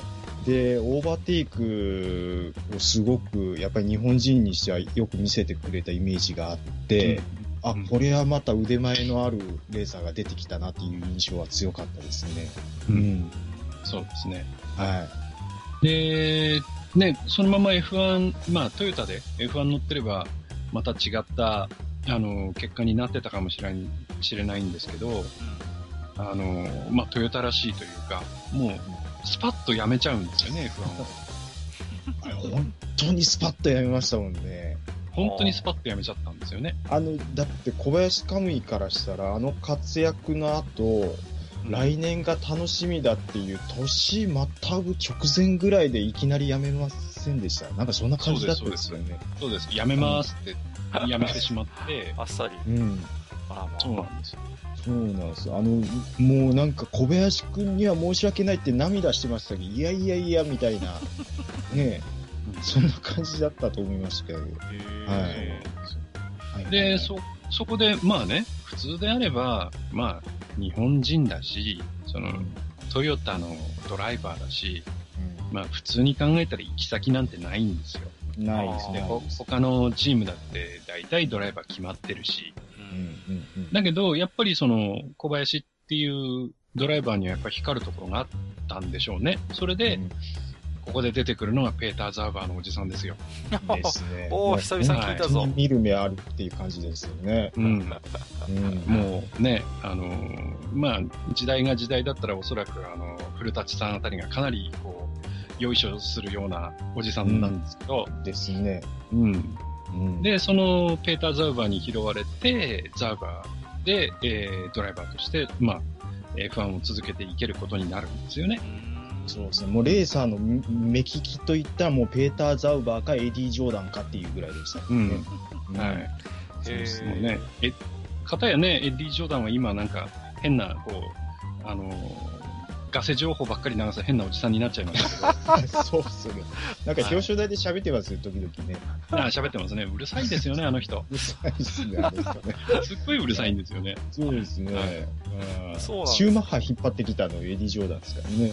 そうですね。あーやっぱり、やり手はやり手なんですよね。やり手はやり手なんですよね。うんまあ、ザーバーにしても言ってみれば、ペーター・ザーバーにしても、あんまそういう人種とかそういう経歴にとらわれず、うん、このドライバーはいいドライ光るものがあるということで、引き立ててくれたんですね。そうですね。ああ、でもそれは小林カムにとっては本当に良かったじゃないですか、新天地が、道が開けて。うん。で、そうですね。うんそうなんですよ。どうだったんですか、そのザーバーに拾われた後のカムイというのは。うん。いや、もう、やっぱり、おそらくは、かなりその期待、期待通りというか、うん。ね、あのー構素晴らしい活躍をするんですけど、はい、ただやっぱりその、えー、っと、ザウバーというチーム自体が、うん、その、あんまりその、トップチームに比べてお金のあるチームではないというところがあって、やっぱりその、車の開発力であるとか、えー、なんかピットの戦略であるとか、そういうところっていうのがやっぱトップチームに比べると、うん、今一歩というところなんですよね。ただまあ、ね、あの、ザウバー出身のドライバーは大成してる人が多いので、うん、うん。だから、そういう面ではいいチームのはずなんですけど、うん、ただね、やっぱり後半、ちょっとお金の面で厳しくなっちゃいましたよね。そうですね。あの、で、やっぱり、もとは、メルセデスの冠付きで93年に参戦し始めるんですよね。うん、で、あの、メルセデスがもう、もうメルセデスとしてワークスとしてこう、行く前提でザウバーを最初にやってたんですけど、途中で、もうエンジンだけの供給っていう形にシフトしちゃうんですよ。うんうん、で、そのメルセデスもザウバーに行くはずだったのが、うん、なぜかマクラーレンの方にってしまうっていう、うんうん、裏切られる形になって、本当についてないというか、かわいそうな、うん、ペーターおじさんっていう感じのイメージがありますけど。そうですよね。だって実際ルマンなんかはね、ザウバーメルセデスでやってましたからね。な、ですよね。うん。うん。いやあの、イルモアエンジンにメルセデスの、まず、ラベルをつけて、そこからちょっとずつエンジン開発していって、コツコツやってたのに、いきなりマクラーレンにっていかれるっていう。うん。かわいそうだな、あの一言ですけどね。うん。うん。だからもう本当に、なんていうか、ザウバーっていうチームは、こう、その後もこう BMW の支援を仰いだりとか、こういろいろあの手この手でこう延命を図ってきてて、生き残りをこう探ってきていて、まあ、ね、一時はレッドブルのスポンサーを持ってきたりとか、すごいいろいろやってたんだけど、うん、そうなんですよ。うん。うん。だけどね、やっぱりずっと厳しい状況が続いてて、うん。うん。で、そこに入ってくるのがセルジオ・ペレスなんですよね。ああ、セルジオ・ペレス、はい、いいドライバーですからね。はい。うん、で、その、まあ、今はセルジオ・ペレスっていうドライバーは、あの、フォースインディアンに今もいますけれども、で、うん、あの、末はね、フェラーリじゃないかとかいろいろ言われてるぐらいのドライバーですけど、うん、そのセルジオ・ペレスが、その、えー、小林カムイからタイヤの使い方を学んだっていうぐらいなんで。ああ、ですね。うん。うん。で、タイヤ、うん。あ、どうぞどうぞ。いやいやいや、はい、あの、やっぱそういうタイヤワークって言いますか、うん、まあ、うまいっていうのは、なんでしょうね、彼の勉強熱心なところというか、それともせやっぱこういうのってセンスなんですかね、どうどう思います？こういうのってやっぱり。いや、センスとやっぱり、その自分の、その、やっぱり研究熱心、態度とか、両方だと思いますよ。そうだと思います。うん、やっぱ両方、うん、あの、タイヤに結構、あの、どれだけ執着するかっていうので、差が出るっていうのを、意外とレーサー分かっ、あの、分かってるつもりで分かってない人が多いらしいですあの、小林カムイさん曰く。うん。あの、例えば、セバスチャン・ベッテルとかは、あの、当時、そうですね、ブリヂストンがまだ走ってた時に、一番、浜島さん、当時のブリヂストンの責任者ですよね。うん、あの、今日のブリあのタイヤどういう感じだって一番質問しに行ってたのはベッテルらしいですからね。うん、で、もうタイヤの状態を完全に把握して、で、まあ何周ぐらいでダメになってっていうのを全部頭に入れて走ってるっていう感じだったらしいですね。うん。だからタイヤの使い方っていうのはやっぱ研究熱心っていうのはだいぶ差が出るみたいですね。うん、ああ、なるほどね。うん。まあ、そんな小林カムイは、うん、うん、はいはいはい、どうぞ。はい。で、その小林カムイなんですけど、うんうんうんやっぱりね、一番輝いてたのは2012年なんですよね。はい、で、まあ、ザウバーが今年すごくいい車を作ってきて、うん、で、えっ、ー、と、今は、えっ、ー、と、どこだっけ、トロロッソにいる、えー、ジェームス・キーという、えー、人がね、作った車がね、すごく、あの、ハマりまして、うん、えーとっても早かったんですよね。早かったっすね。でうん。で、あの、実は、えーファステストラップを取ったりもするぐらい、うんあの小林カムイがね、う。うんん、活躍したんですよ。で、まあ、これは前にも、あの、閣下にお話しした記憶があるんですけど、うん。えーっと、ベルギーですよ。スパ・フランコルシャンですよ。スパ。ああ、ありました。で、ここで予選2位ですよ。ああ、取りましたね。びっくりしました。日本人最高位ですよ。しかもあのドライバーズサーキットですからね。そうそうそうそう。うんドライバーズサーキットと言われるスパで2位ですからね。びっくりし予ましたね。選2位ですよ。うんで、これはいけると。で、これはいけると。こう、久しぶりの表彰台だと、しかも3位じゃなくて2位、2位か1位の可能性はあるぞと。全然あると思います、僕も。全然あると思いましたよ。ありましたね。うん。はい。これがスタートのグロミサイルですよ。なんですグロミサイルっていうのはどういう？あれ、これグ、グローってグロージャンでいいんですか？グロージャンです。はい。え、何があったんですか？あのーこう、スタートにつくじゃないですか、スタートグリッドに。で、小林カムイは2位にいるわけですよ。そうですね。1位はまあバトンなんですけど、うん。1位はバトンなんですけど、で、えーシグナルが変わって、スタートするじゃないですか。はいはい。まずそこで、あのーまず一人変な選手がいまして、変な選手。えーシグナルが変わる、あのーまあ、まあ、要はスタートになる前にもうスタートしちゃう選手がまず一人いたんですよ。何なんでそれは。何なんでその時点でも本当完全にフラライングフライングなんですけど、はいはいはいはい。で、フライングした選手がまず一人いたんですよ。うん。で、その選手とは別に、あの、ロマン・グロージャンっていう選手が、いけいけ、ゴーゴーって言って、こう、スタートで突っ込んでいってですね、そのまま他の選手に突っ込むという。あの、スタート直後の1コーナーですよ。はいはいはい。うん。で、これがですね、もう、えー、ちょっと間違ってたら死人が出てたというような大クラッシュをしました。あ、じゃあ笑い事じゃないじゃないですか、本当に。うん。はい。あのーおそらくですね、この時のそのスパの、えーっと、映像はきっと YouTube とかにいっぱいあると思うんですけど、うんはあれ、アロンソかな？アロンソの頭のすぐ前を F1 マシンが通りますからね。うわぁ 怖っあ、そんな感じだったかな。えはいーはいはい。で、その時に、だから、アロンソもいそうだし、ハミルトンもそうだし、ものすごい多重クラッシュが起きるんですよね。あでもちろんグロージャン本人もクラッシュするし、ハミルトンもクラッシュさせられるし、せあの、えーアロンソもダメだし、みたいな、ぐっちゃぐちゃなレースになっちゃうんですよ。ー。へで、その時に一緒に煽りを食って、うん。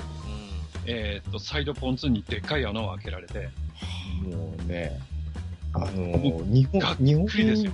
日本人がいい時になんでこんなことになるかっていう、はなんかね、こう、アングロサクソンのこう、企みでもあるんじゃないかみたいな、あ。なんかそれ、そいんな被害妄想をこう、抱いてしまうぐらいの感じでしたよね、本当に。や、まあ、まあ、それでも、うんリタイアはしなかったんですけど、うん。結局、13位かな。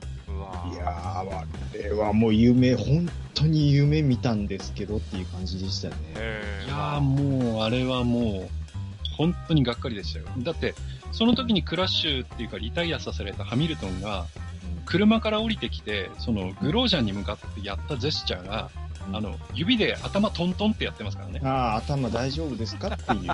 そうそうそう。あんたの頭はどうなってんのっていう、その、ねジェスチャーをするぐらいのクラッシュをグロージャンはやらかしてるんで。ああ。えーいやー、しかし小林カメにしてみればやっぱりアンラッキーですよね、それはね。そうなんです。せっかくのチャンス。ねはい。いやで、ね、まあ、その年、あの、結果的にはね、あの、日本グランプリで彼は3位表彰台を獲得するので、ー、うんううんんえーまあそこで、まあ面目は保ったのかもしれませんけど、うん。正直もっとやれたと思います。うんですね。もう本当にもったいないのがいっぱいありましたね。ああ、ちゃん中さんもそう思う、この年の。いや、思います。本当に思いますし、うん。あのーもう一年 F1、あ、じゃなくて、あの、ザウバーもう1年乗らしてくれっていうような、うん。もう本当にそういうイメージでしたね。うん。そうですね。もう1年ってことは、マスター、もしかして翌年はザウバーに乗れなかったのかも。お金がないから。ああ、そこか。うん、そうですね。はい自分に、自分の個人についてるスポンサーがあんまりいない。まあ、要は、ないんですね。チームに持ち込めるおお金がない。はい。ああ、そういうことなのか。いや、これはね、僕、あの、マスターに教わったんです、その辺の事情っていうのは。うん、もうね、これ、まあ、茶中さん、過去回聞いてらっしゃるからわかるかもしれませんけど、僕はね、はい、てっきりドライバーというのはみんなこう、完全に実力の世界でね、あの、高い給料をもらいながらね、やってるスター選手の集団だと僕はてっきり思ってたんですよ。ところがね、はいはい、いや全然そんなことはないんだと、もう、ね、もう世の中ゼニアじゃないけれども、もうね、結構そういう経済的な部分で割とドライバーっていうのは左右されるっていうのをね、僕はマスターに教わって、だから小林カムイもその例外に漏れずだったんですね、これは。そう。ですよね。で、まあ、次の年は1年浪人するんでしたっけ？で、うん、あの、ケータハムっていう、まあ、下位チームに乗るんですけど、うん、えー、そのチームも同僚がたくさんお金を持ってて持ち込みをする人で、あえー、パーツから何からその人優先っていう形で、そうですね。はい。まあ、それでも大体、えー、小林カムイの方が1秒くらい早かったんですけど、うん、えー、それでも、えー、まあ、行き場所がなくなって、結局もうそこで F1 は、もう、最後と、撤退せざるを得ない。になっちゃいましたね。なるほどね。あの、個人活動で資金集めとかされてましたけどね。やってましたね。なんか見たことある、うん、結局乗れなかったですよね。ああ、うん、そうなんだ。うん今は小林かもツイツイッターで呼びかけたりとかも。あ、ツイッター。やってましたね。はい、やってました、やってました。やってました。ああ、なんか、今、今っぽいっていうか。うん。え、ちなみに今はどっち、どちらにいらっしゃるんで？はい。今はですね、まあ、もともとトヨタ系のドライバーなので、うん、えっと、まずフォーミュラ日本、スーパーフォーミュラか。えー、スーパーフォーミュラも乗ってますし、うん、えー、あとは、まあ、一番の舞台は今は、あの、ウェックっていう、あの、耐久レースの方ですね。あの、ルマン24時間のある方のレースですね。はい。で、それでトヨタの車に乗ってまして、えー、今年はかなりルマン期待できるんじゃないかなと思います。本当ですかはい。へえ、はい、いやいやいや。今年のトヨタ早いんですよ。あ、そうなんだ。なんか調子いいみたいですね。はい。で、ライバルが、えっ、ー、と、えー、前は卓球の方はアウディがすごく強くって、えー、アウディとトヨタとポルシェの三つどもえだったんですけど、うん、えーと、アウディがまあいろんな不祥事があって、えー、レースをやってる場合ではないということで撤退をしてしまったので、はい、えー、今はトヨタとポルシェの一騎打ちなんですよね。二強みたいな感じなんです。だけど、今年、今ここまでの様子でいくと、トヨタの方がちょっと力は上かなっていう感じなので。十分、賞賛あると。はい、はいありますね。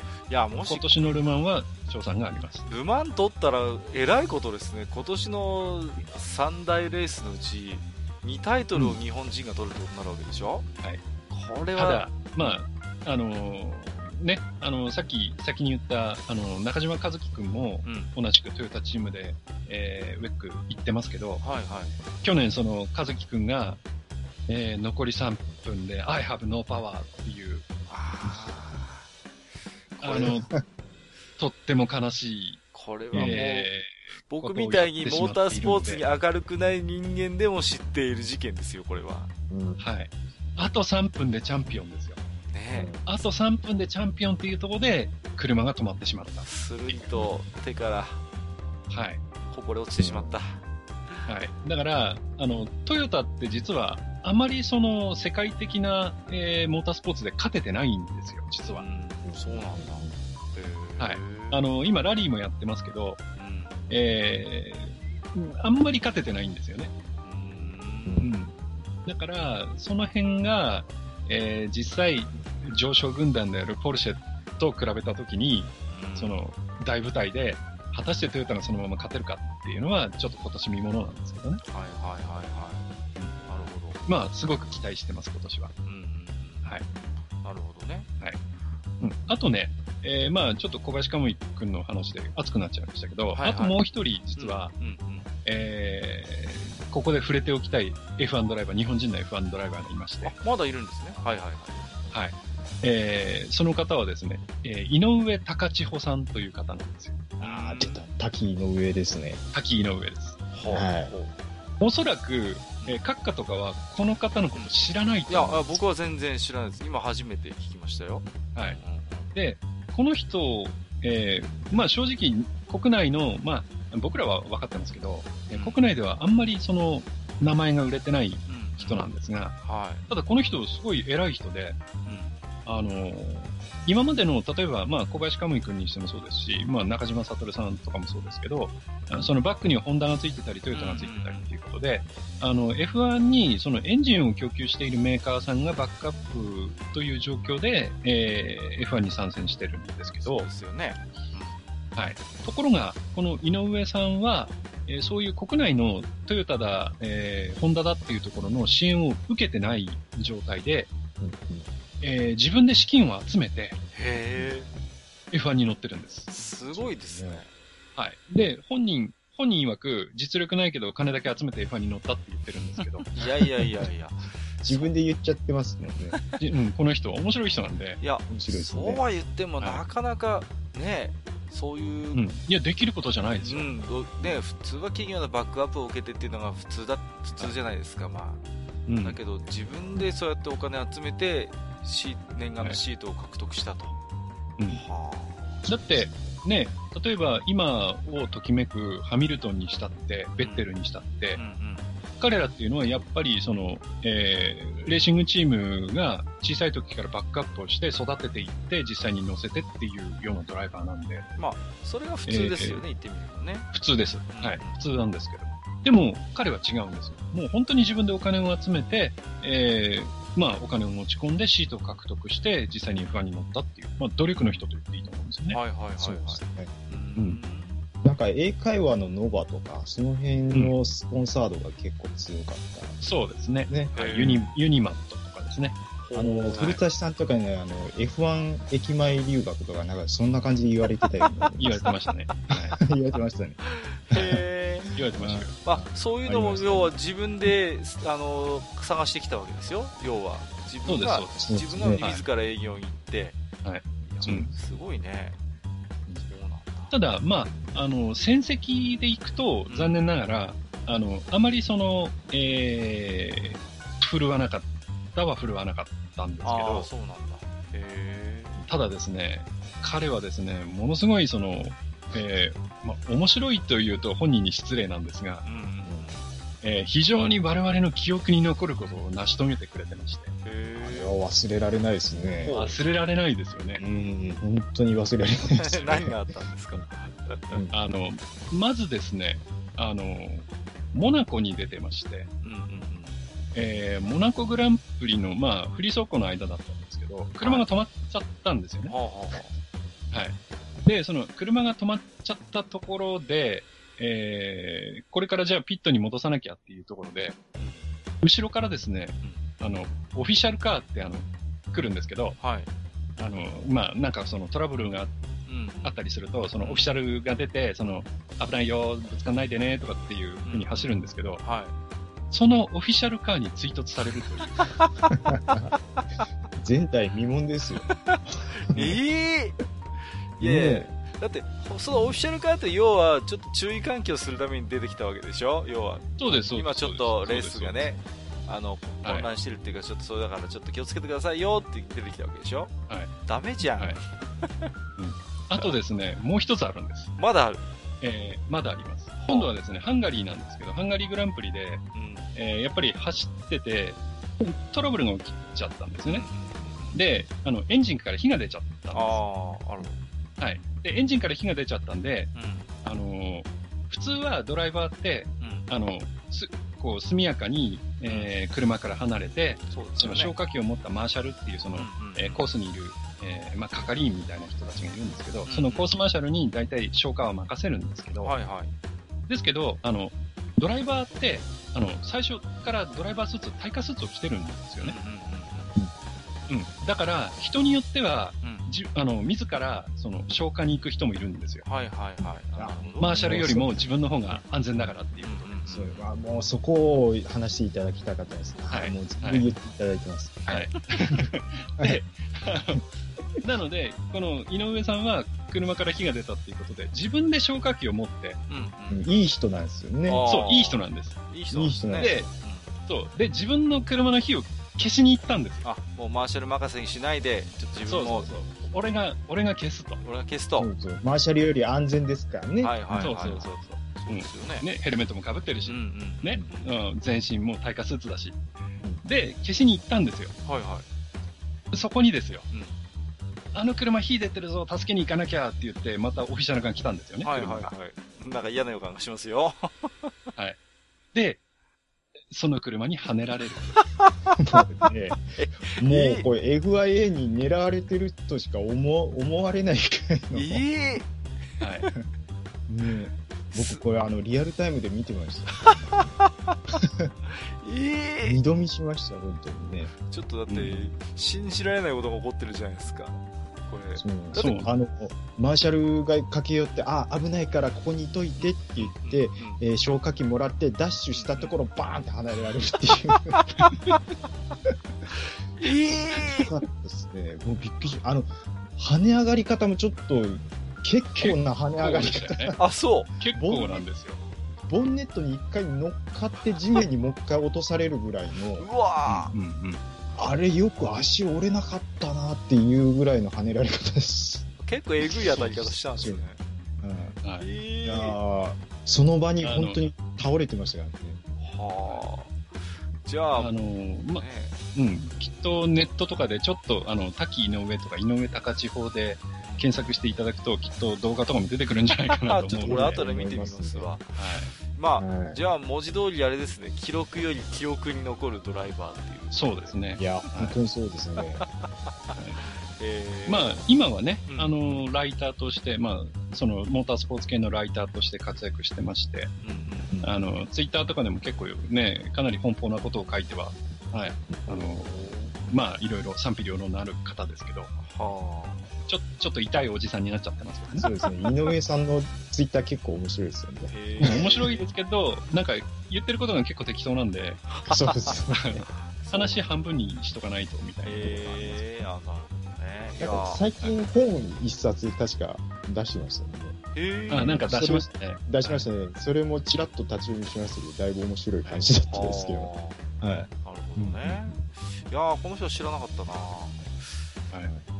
うん。まあ、いろいろね、あのー、マスターにちょっとこれまでの日本人ドライバーについて、いろいろと、まあ、あのー、ね、面白いエピソードも入れていただきながら語っていただいたんですけども、今度はね、ちゃんなかさんに、あのー、そんなね、えっ、ー、と、また日本人ドライバーから一回離れて、その、まあ、主に90年代のね、F1 に見られたレーサーの個性みたいな部分についてね、少しいろいろと話していただきたいなと思ってるんですけれども、はいはいはい。このあたりいかいかがですかね？うん、えー、そうですね。あのー、まあ、今のレーサーに個性があるかないかはちょっと、よくわからないんですけども、はい、あの、一番よく見てた時にですね、あの、まあ、レーサーのタイプって大体あのタイプ、このタイプ、このタイプに分けられるなっていう風な印象があったんですよ。うんうん、で、あのまあ、有名なところで言うと、やっぱりアイルトン・セナのような、はい。はい、あの、まあ、予選でもうとにかく速い。で、まあ、マシンの状況が悪くても、もう本当にセンスでカバーするような、もうその一瞬をとにかく速く走るために、あのー、もう最速をとにかく一もう一瞬一瞬で突き詰めるタイプのドライバー。うん、あの、まあ、セナの以外で言うと、例えば、あの、ミカハ記念であるとか、あの、うん、まあ、結構そうですね、もう、レーススパンで考えずに、もうその一周の最速を常に考えてるタイプですね。うん、まあ、もうそれを、あの、個人的にセナタイプ。あ、セナタイプ。はいはいはい。はい。セナタイプっていうのと、うん、あと、プロストタイプ。プロストタイプ。うん、はいはい。はい。はいはい。プロストっていうのは、もうすべてのこのプライオリティを、まあ決勝のトップフィニッシュ。強いては年間のチャンピオンにフォーカスして物事をトータルで考えて走るタイプなんですね。なので、例えば、あのー、そうですね。まもしセナが車の状態が悪くても、自分が3位で走ってたら、あの、無理してでも1位を狙いに行くと思うんです。そういうタイプなんですよ、セナタイプっていうのは。はい、でも、プロストは、あ、今日のこのマシンだと3位がもうマックスダメだって思ったら、3位をきっちりフィニッシュしてポイントを取りに行く。ああ、そういう手堅い部分があるっていう感じですかね。そうなんですよ。で、プロストはもともとセナタイプだったんですよ。あ、そうなんですかもう、はい、その時その時。ももそうなんです。もう常に1個でも上の順位っていうタイプだった。そうなんです、そうなんです。あの、それで、なぜそのプロストタイプと言われるようなスタイルになったかというと、はい、確か84年なんですけど、あの、チームメイトにニキ・ラウダーが乗ってた時代があるんです。もうだいぶ古い話なんですけど、うんうん、あのその年にチャンピオン争いをするんですね。で、あの、年間で、えっ、とね、プロストが7勝、で、ニキ・ラウダが5勝あげるんですよ。はい。単純に考えて優勝7回したプロスと、うん、で、5回してるニキ・ラウダ、同じチームなんですけど、マクラーレンで。はい。でも、チャンピオンになったのが、ニキ・ラウダなんですよ、その年。え？うんうん。そうなんですか？っていうのが、うん、あの、プロストは、あの、予選でも、あのー、えー、前線で1回しかニキ・ラウダに負けたことなかったんですよ、その年。はいはい、はい、もう常に最速を目指す。もうとにかく俺速いんだぜを見せる感じだったんですけども、うん、あの、ニキ・ラウダはその年1回もポールポジションを取らずしてチャンピオンになってるんですよ。はあ。っていうのは、プロストが7勝以外のところで、俺早いんだぜを見せようとしてミスって落としてるところで、きっちり3位とか2位をきっちり取ってるんですよ、ミキラウダー。ミキラウダー要は取りこぼしが少ないってことですよね、要はそのそうなんです、そうなんそうそう。で、あの、確かどこかのレースで、あの、途中で終わったレースがあって、そのレースのポイントだけ半分になった、あの、レースがあったんですよね。で、ポイント、その1ポイントのとこの0.5ポイントをきっちりニキラウダが取ってって、はい、で、0.5ポイント差で、プロストを上回ってチャンピオンになったんですよ、ニキラウダ。ああ、これはもう、まあですね、もう、ポイントシステムの、まあ、あの、妙と言いますか。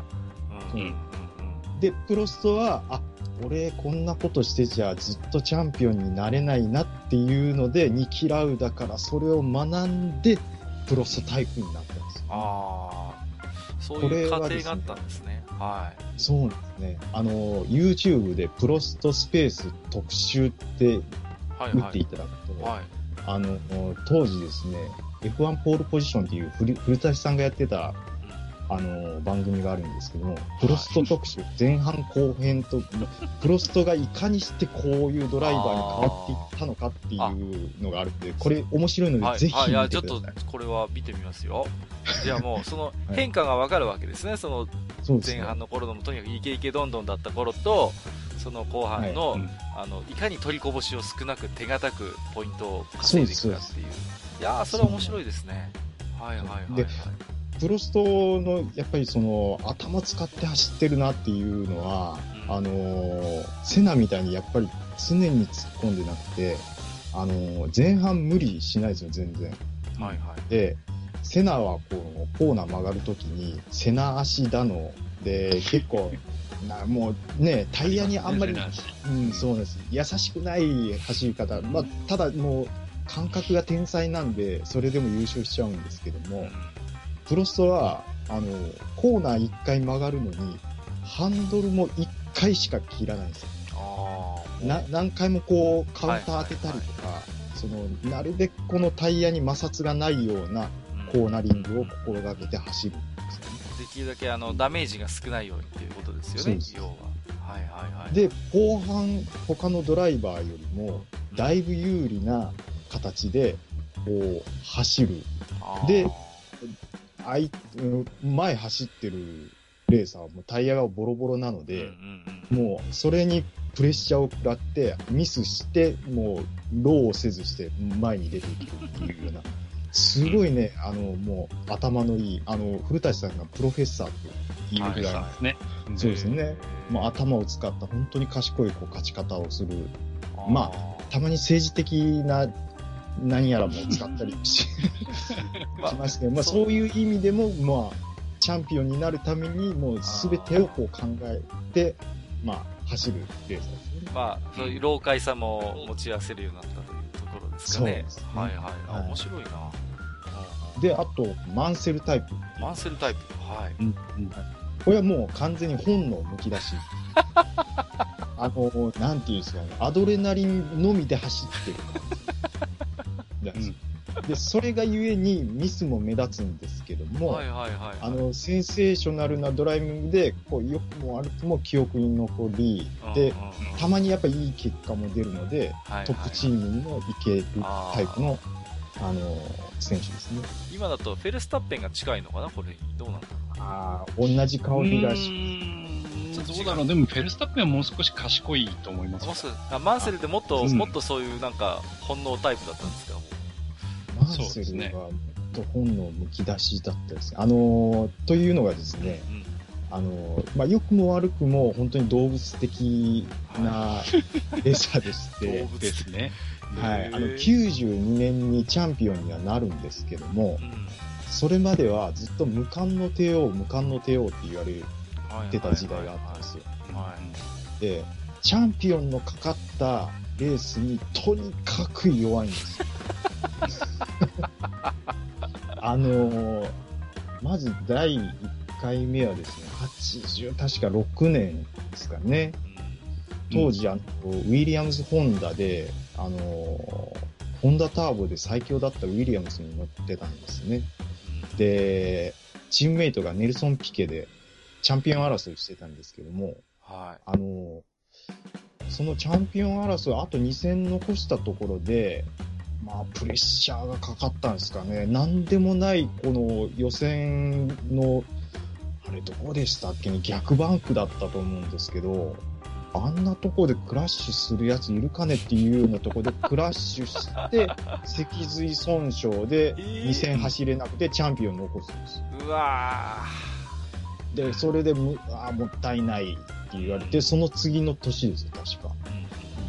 で、最終戦、オーストラリアなんですけど、あれ、多分、えー、トップ回想かな。ちょっと間違ってるかもしれないですけど、あと何周、二、三、数周を残して、あのー、もうチャンピオンだっていう時に、左リアだった。はい。タイヤがバーストするんですうわー うわーそんなタイミングタイヤがバそうなんですよ。そんなタイミングでタイヤバーストするんですよ。すごいタイミングですね。で、あと3週、あと数週残して、うん、やっぱりその自分の本の剥き出しのタイヤに優しくないのが、こう、技ありしたのかちょっとわかんないですけども、それで、チャンピオンを逃す。うわで、次に来たのが91年なんですけども、まだ あります、ね。はいはいはい。あまあでもこの時はだいぶもうセナの方が有利は有利だったんですけども、あの、1コーナーでセナのお尻につきすぎてダウンフォース失って、えー、コーサーとしてチャンピオンにしない。もうずっと無冠の帝王って言われて、ね、はいはいはい、はい。うん、あのー、なんていうんですか、1位チャンピオン取れない。で、えー、っと、もう引退だっつって、こう、復帰することも2回あったりとか、うん、本当にあのー、暴れラジオスさんみたいなやつなんですよ。なるほどね。はいはいはい。そういう本のむき出しの、あの、なんていうんですかね、あの、まあ、動物みたいなタイプ、マンセルタイプっていうの野生、野生のちょっとすみません、マンセルのとこだけ熱くなっちゃいました、いやいやいやいや。えー、マンセル面白いですからね。面白いですね、本当に。面白いですね。ね、マクラーレンと契約して、契約したのに、コックピット狭くて乗れないわって乗らなかったりとか。ありました。えー、ありました。なんすか、それ。そうだ。そんなこともあるんですよ。ありましたね。92年はね、あの、ハイテクのもう本当に FW14B をもう本当に乗りこなして、ようやくチャンピオンになるっていうことだったんですけども、あと一つがシューマッハタイプ。シューマッハタイプ。はい。はい。まあ、速いというよりも強いっていう感じですね。うん、強い。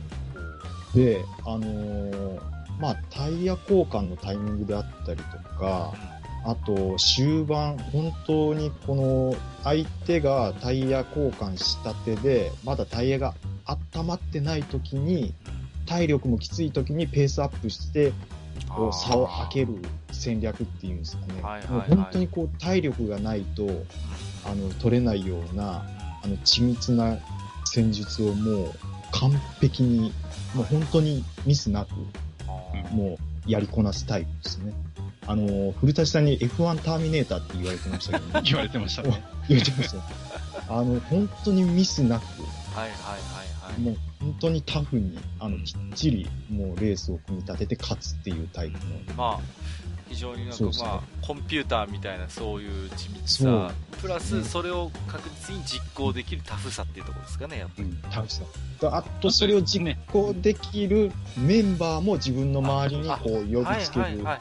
ローリー・バーンであったりとか、ロス・ブラウンであったりとか、あのその辺のセンスっていうんですよね。あの、うん、フェラーリを上昇チームにもう仕立てるなんて、もうあのお家騒動がひどいフェラーリ。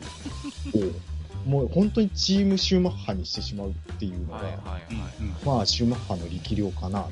シューマッハはね、まあ、ね、うん、僕の、ね、高校時代にね、もう本当好きな先輩がいてね、シューマッハがね。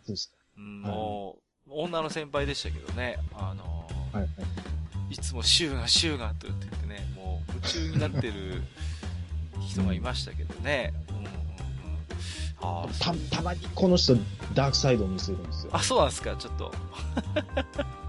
チャンピオンのかかったレースに、はい、あからさまにそのタイトル争いをしてるドライバーに車をぶつけに行くっていうダークサイドを持ち合わせるっていう。そんな暗黒面を持っているという。あ、シューマッハはひどいですよね。ひどいですね。ひどいです。あしかも一度に、一度、二度ぐらいありましたね。露骨ですからね。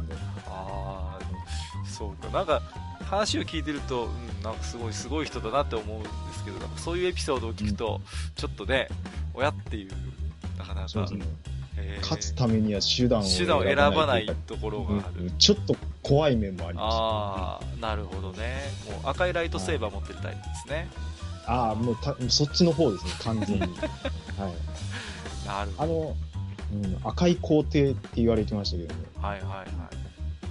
本当に。あのだ今の F1 を見る上で、うん、このレーサーはあセナタイプだなか、あの、このレーサーはマンセルタイプだなとか、今になってもなんかそういう風に見てしまうっていうような、あの、価値観をやっぱり90年代の F1 に、あの、つけられたっていうのは僕はありますね。でも、はい、今非常に話聞いててね、その90年代の F1 レーサーってものすごい個性派揃いでね、まあもちろん今もそうなんだろうけれども、非常にそのなんか、なんていうんですかね、聞いてても、あのー、面白いっていうかね、いろんな個性の、まあ、ドライバーがいてで、それぞれにやっぱ強みがあるじゃないですか、レースで結果出したりとか、うんうんうん、その辺がすごい面白いですよね、今聞いててもね。うん、そうですねや。やっぱり今はチームのコントロールが強いですよ。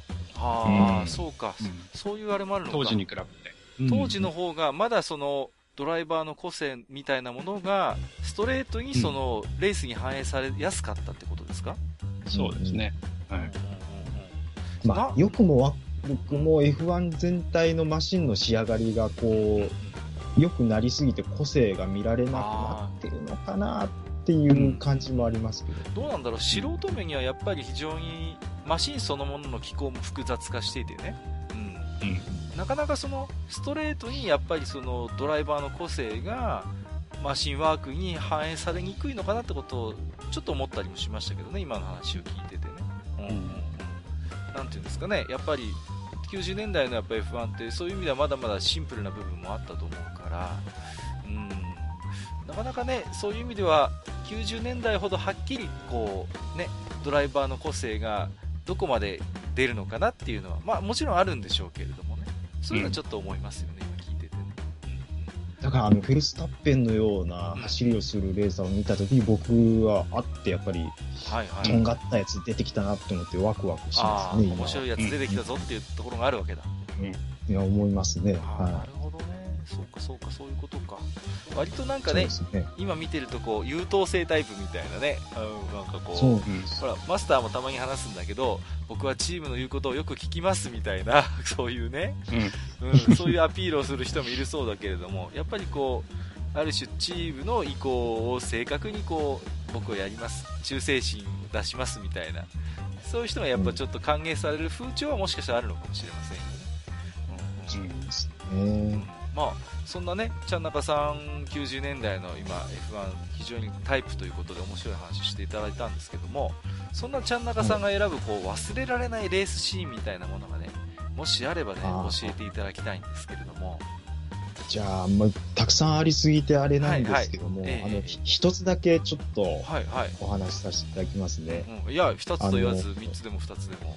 あ、そうですか。ガンガン、あの、もともとですね、あの、F1 を好きになったきっかけっていうのが、はい、あの、中学生の頃、あの、フォーミュラカー自体は、あの、小学生の頃からずっとかっこいいなっていうような眼差しで見た、見てたんですけども、はい、あの、レース自体に興味を持ったのが中学生の時だったんですね。うんうんうん、で、あの、中学校入って、で、まあ、部活に入るじゃないですか。はい。で、あの、テニス部に入ったんですけども、あの、そこでペアを組む、あの、相方がいたんですね。で、その相方が結構、あの、おとなしいタイプの子で、はい、あの、なんとかこう、コミュニケーション取りたいなと思ってたんです。うんうん、で、その子が F1 が結構好きだっていうのを聞いて、こうじゃあ F1 見てみようかなって、それでコミュニケーションを図ろうそのね、その会話の、なんていうんですか、話題作りというか、そう,、うん、そういうことですね。ですです。うん、で、あのー、まあ、F1 を、まあ、毎回レース、ビデオに撮ってるからっていう話で、あ、じゃあ何個かちょっと貸してや、みたいな感じで借りて、で、初めて、あの、F1 のレースをフルで見たのが90年のアメリカグランプリ。で、あのー、まあ、当時、あの、マクラーレンで、セナがもうとにかく速いっていうのは自分も知ってたところで、で、まあそのライバルが、まあ、プロストであることもよく分かってたんですけども、はい。あのー、まあとにかく非力なマシンに乗ってるティレルのジャン・アルジっていうのはですね、うん、まあ、セナとガツガツのトップ争いをするんですよね。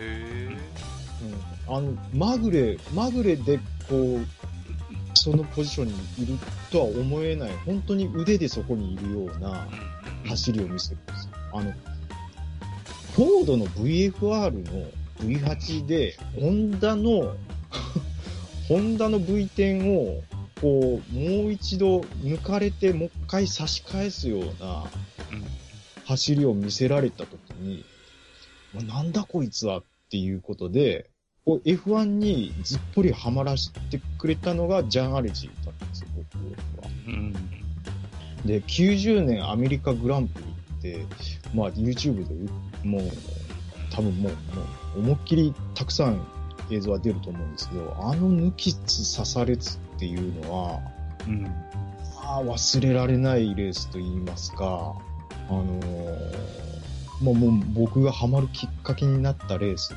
て言っても過言ではなかったですね。これ、マスターも覚えてます？この90年のアメリカっていや、もう予選でびっくりしましたからね。うん。もう。うん。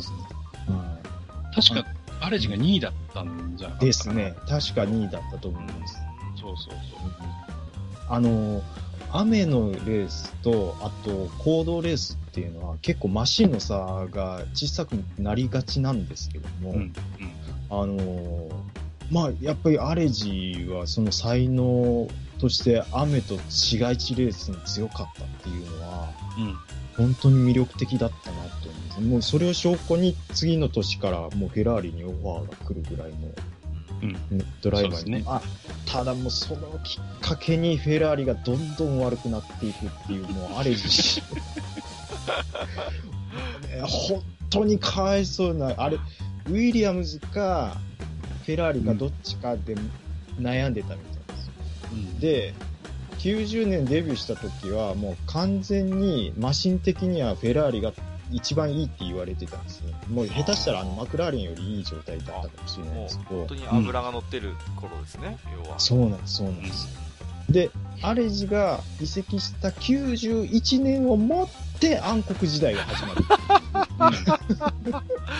え えー、そうなんですよ。なんすか、そのタイミング。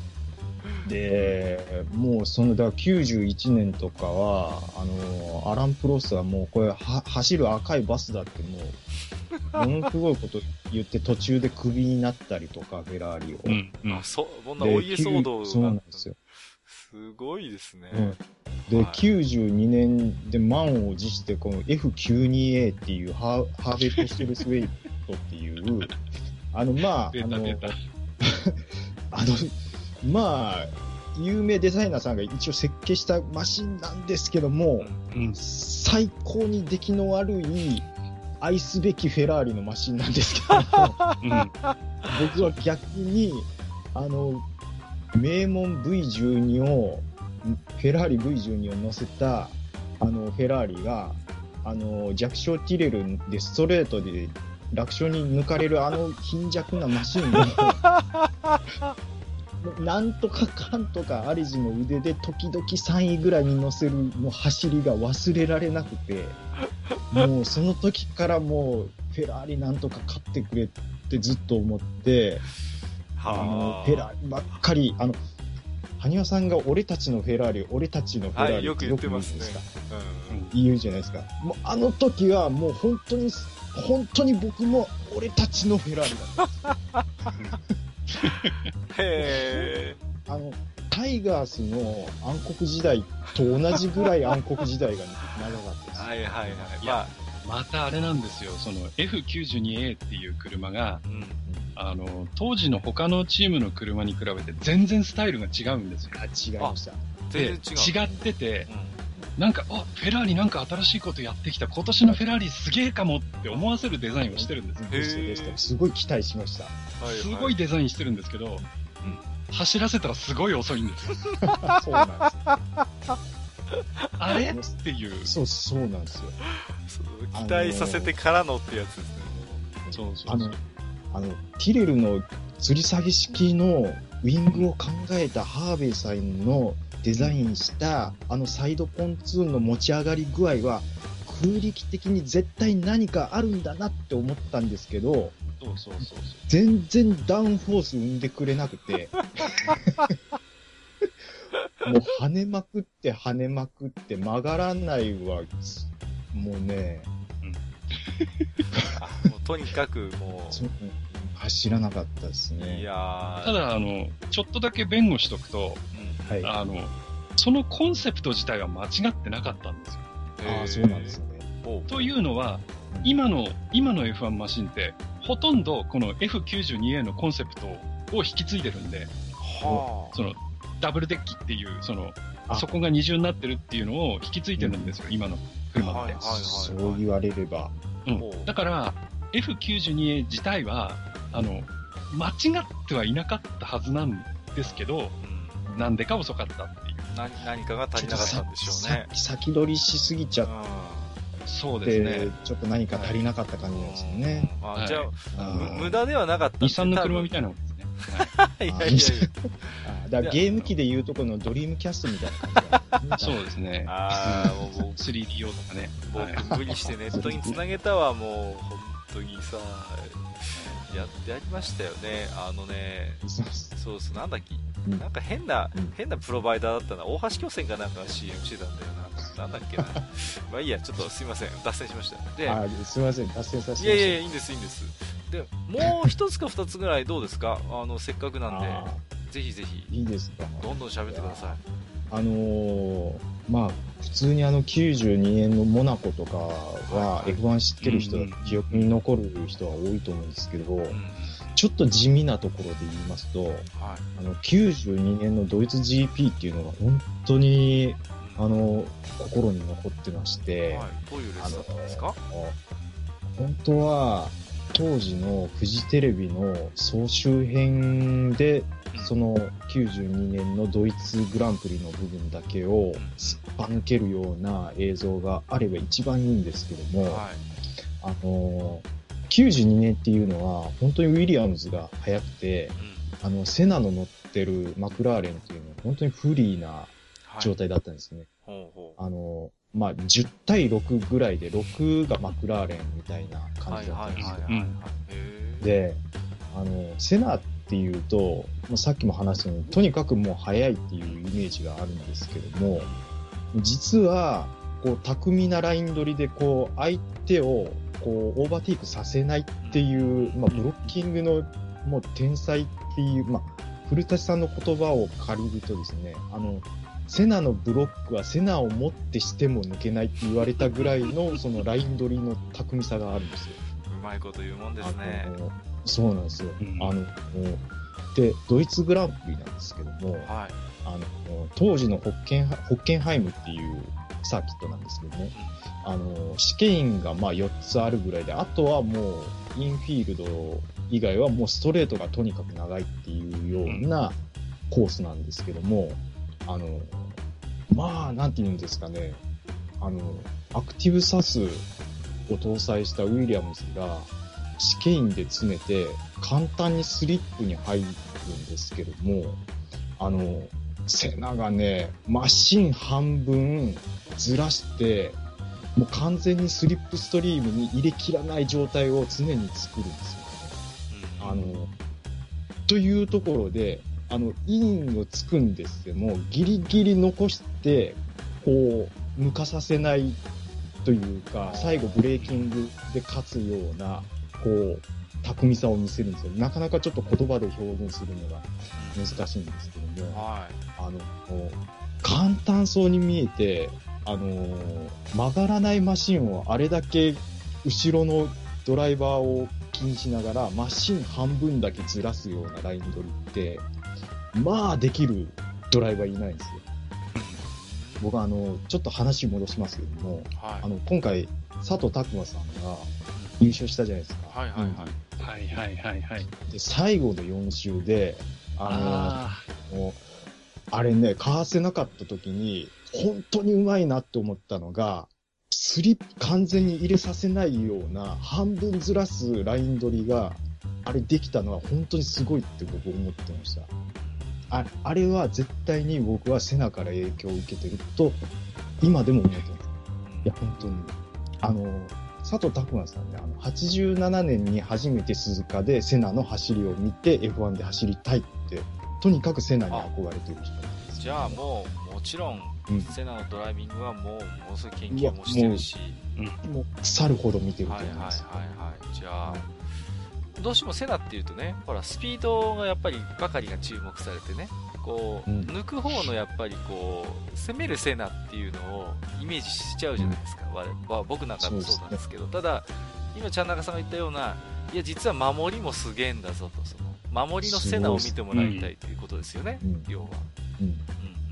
そうなんですよ。あの、で、こうね、ウィリアムズ、まあ、マンセルはなんとかこう、なかなか抜きあぐんで、もう本当に、まあ本能で走ってますからね、マンスが。はい、もう試験ショートカットしたりとか、見た見た。なんとかかんとか なんとかかんとか、あの、あれは多分ね、セナ、あの、行かせましたね。あの抜かせ方は 多分。やべえここで無理しても、あの、最後タイヤが持たないし、はいはい、1位は多分無理だって頭で分かってるんで、マンセルはもうさっき行かして、次、同じマシン乗ったパトレーズなんですけど、もう、本当にね、最終まで全然スリップ入れさせてもらえなくて、もうちょっとで抜けそうなのに、鼻先一つでこう、かぶしてくるような。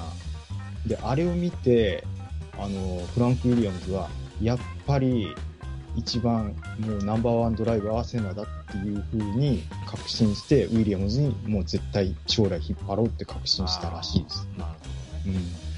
いや、これ実はね、最終、あ、はいはい。ええー、すみません。あの、動画をね、実は事前にご紹介いただいてね、うんうん、見てるんで、見たんですけども、あのー、何なんですかね、あの、絶妙な、こう、ね、あの、本当に、か、入れそうで入れないっていうあの感じ、よくわかるんですよね。これ、後でね、これブログにあの、動画、あの、貼っつけておきますので、ぜひ、これ後で皆さんにも見てもらいたいです。見てもらうとすごい今、ちゃんなかさんが言ってることよくわかる気がするんですよ。うん。あの、本当はフジテレビの城達也さんのナレーション入りで見ていただくと一番よくわかると思うんですけど、ね、はいはいはいはい。いやまあ、だそそれがちょっと忘れられないっていうのはありますね。はいはいはい。うん。はい。うん。もう一つぐらい。ます。いい、いいんですかどうぞどうぞ。はい。あと一つなんですけども、はいはい、あの、2000年のベルギーグランプリなんですけどね。はい。あのー、まあ、この年はシューマッハとミカ・ハッキネンがチャンピオンを、うん、あの、争ってまして、うん、あのー、そうですね。あの、ベルギーグランプリでもやっぱりトップ争いを2人がやるわけですよ。うん、で、あの、シューマッハが1位を走ってて、ハッキネンがこう、まあタイヤもその時は結構いい状態だったんですけども、はい、まあシューマッハを抜きにかかるんですけども、あの、まあ、名物コーナー、オールージュあるじゃないですか。うん。こう、下って上がる。で、高速、えー、まあ、その後ストレートがずっと続くんですけども、あの、レコンブっていうコーナーまでに、あの、シューマッハの前に周回遅れが1台。うん、で、シューマッハ。で、その後ろにハッキネンですね。で、普通のドライバーの思考だったら、あの、シューマッハが、うん、周回遅れを抜きました。で、その後ろについていって、一緒に周回遅れを、えー、抜きます。で、その後で勝負だと思うんですよ。はいはい。ですけど、ハッキネンはちょっとやっぱ、頭がちょっと、どっか飛んじゃってるのかわかんないんですけども、本能で、本能で。フィンランド人ですからね。フィン、フライングフィンって言われるぐらいですから、やっぱりね、あの、いやその一瞬で勝負をかける結構セナタイプのところがありまして、あの、シューマッハ、その周回遅れを巧みにブラインドにしてギリギリまで寄せて、さっとこう、避けて、なんだったら、ハッキネンに、その周回遅れに追突させようかぐらいまで引きつけてからアウトからかわすんですけど、へあのですけど、ああ、シューマハ来たねって一瞬僕思ったんですけど、ハッキネンはそれ、その誘いに全然乗らないですよ。は普通だったら、そのシューマッハのアウト側、アウト側に行ったシューマッハの後ろについていって、その後勝負なんですけど、アウトに行ったシューマッハで、えー、っと、その内側にいる周回遅れ。で、さらにその内側をねじ込んでインから周,、えー、周回遅れの車ごと抜いていくっていうオーバーテイクを見せるんですけど、これは、あの、僕が見てきた F1 史上、最ももう鮮やかな、かっこいいオーバーテイクの一瞬ですね。うん。あの、なんていうんですかね、もう本当に曲芸に近いぐらいの、もうオーバーテイクですね。大丈夫ですか？すみません。なんか僕ばっかり熱くなってるんですいやいやいやマ マスターはこのベルですよね。ん、あのー、周回遅れの車のオンボード映像があるんですよね。あれ。あ、ありましたっけ？あるんですよ。うんうんうん。でね、要は両側から抜かれるんですよ。あ、そうそうそうそう。ああ、そういうことか。はいはいはいはい。そう。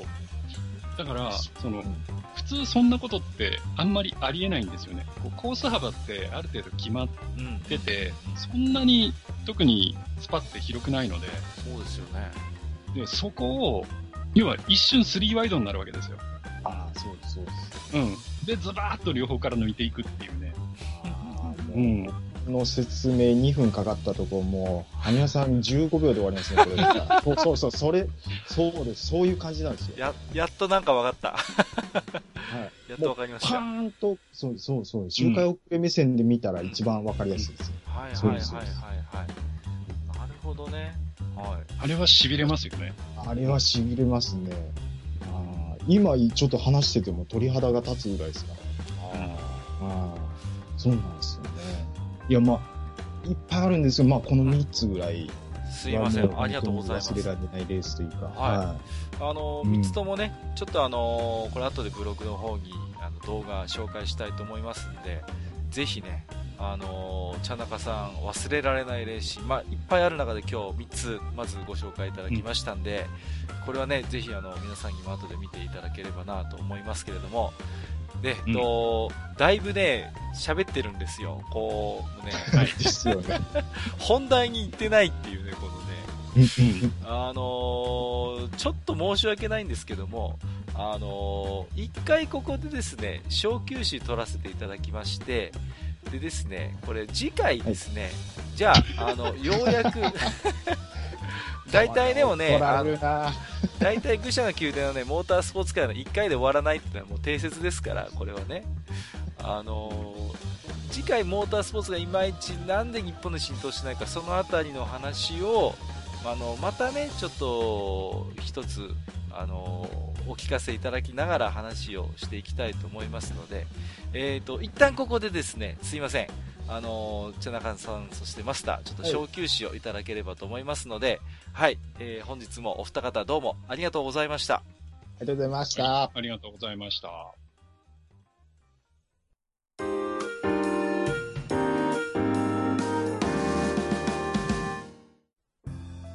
えー、モータースポーツの会をやって、一回で終わると思うな というわけで。はい。えー、まあね、えー、大方の方はもしかすると、えー、想像してたかもしれませんけれども、まあ私とね、えー、ちゃんなかさんで盛り上がってしまいましたので、はい、えー、いいところなんですが、はい。とりあえずここで一度、はい、えー、閉店ということにしまして、また次回、えー、引き続きですね、はい、あの、ちゃんなかさんと語っていきたいと思います。そうですね。はい。はい。もうね、あの、いつになったら、あの、モータースポーツが浸透しない日本の話題になるのかと思いきやね、この、うん、たい焼きかじったら、あの、あんが出てこなかったみたいな感じになってますけど。ね、いやいやいや、ちょっと次回はもう頭から尻尾まで、あの、あんたっぷりでいきたいと思いますんで、うん、まあ、でもね、今日いろいろ話やっぱ聞いてましてね、やっぱり、ちゃんなかさんも本当、あれですよね。あの、マスター以上に詳しいんじゃないですか、やっぱり、いろいろ。いやいや、あの、いや、全然だと思いますよ。いや、もう好きな部分だけちょっとギュッと覚えてるっていうだけで、もう、最近のは全然分かってないですね、逆に。ああ、うん、あまりですか？あの、最近の F1 を逆にあまり見る機会ってそんなにないですか？あの、 DAZNさん今、無料期間で、やってるんで、はいはい。あの、見ようと思ったら、うん、スマホで全然映らないんですよ、 DAZNが。え？ずっと映ってないんですよ。え？ー、なん、なんだそうなんですかモナコ以降ずっと映らないんですよ。ええー、なので、あの、F1 の公式チャンネルあるじゃないですか、YouTube で。はいはい、ありますね。で、あれで、あの、ハイライトでチェックして、うんうん、で、え、なんていうんですかね、あの、速報さんをちょっと立ち読みして、情報、うん、あともう、シャキさんで勉強させてもらうっていう、あの、スタンスで今はもうやらさせていただいてますので。はいはいはいはい。はい、あの、スクツさんもちょっと今もう終わってしまったので、本当ですよ。まあ、本当にあの、は、はにゃさんだけがもうた、頼り。いやいやいやいや。いや、僕はあの F1 の、別にね、うんうん。うん。決まってるわけじゃないんですけどね。あのまあ、やるとは思いますけど、今年別にね、あの、また振り返りをやるとは、現状では何も決まっていないので。いやいやいや、それはやってもらわないと、あの、あれですよ、ちゃんなかさんから特が、特そうですね、僕が困るっていうのがまず、もうし、し、死活問題ですね、これ。いや まあ、一応あの、僕の方で今のところ、えっ、ー、と、スペイングランプリまではレジュメは作ってあるんですけど。もうできてるんですすごいんです。はい、もうできてる一応作ってはありますもう、はい、あれですよ、3分クッキングですから、もう。ね、こちらにもうあの、ね、ここまで仕事したものできてますみたいな。す、はい、すっと横から出てくるから。もう。もう安心しました、今。そうそう、もうね。はい。数少ないあの、僕が、あの、割と楽できる回っていうね、この。いやいやいや、まあね、それにしても本当に、まあね、なんか今日はいろいろ懐かしい F1 のね、話も聞かせていただいてね。うん。で、やっぱりね、うん、90年代の、やっぱりあの、レースシーンとか、あとやっぱ個性的なドライバーの話って、やっぱこうやって話を聞くと、結構僕も思い出してね、ああ、そういえばそうだったな、みたいな感じでね、なんか結構、やっぱこうきっかけがあればなんか思い出しますね、やっぱり。あのー、だから今日聞いててね、なんか当時自分も割とまあ、お二方ほどではないにしろね、夢中になって不安、夜更かししながら見てた頃もあったんで、なんかちょっとすごいね、懐かしいなと思ってね、今話聞いてたんですよね。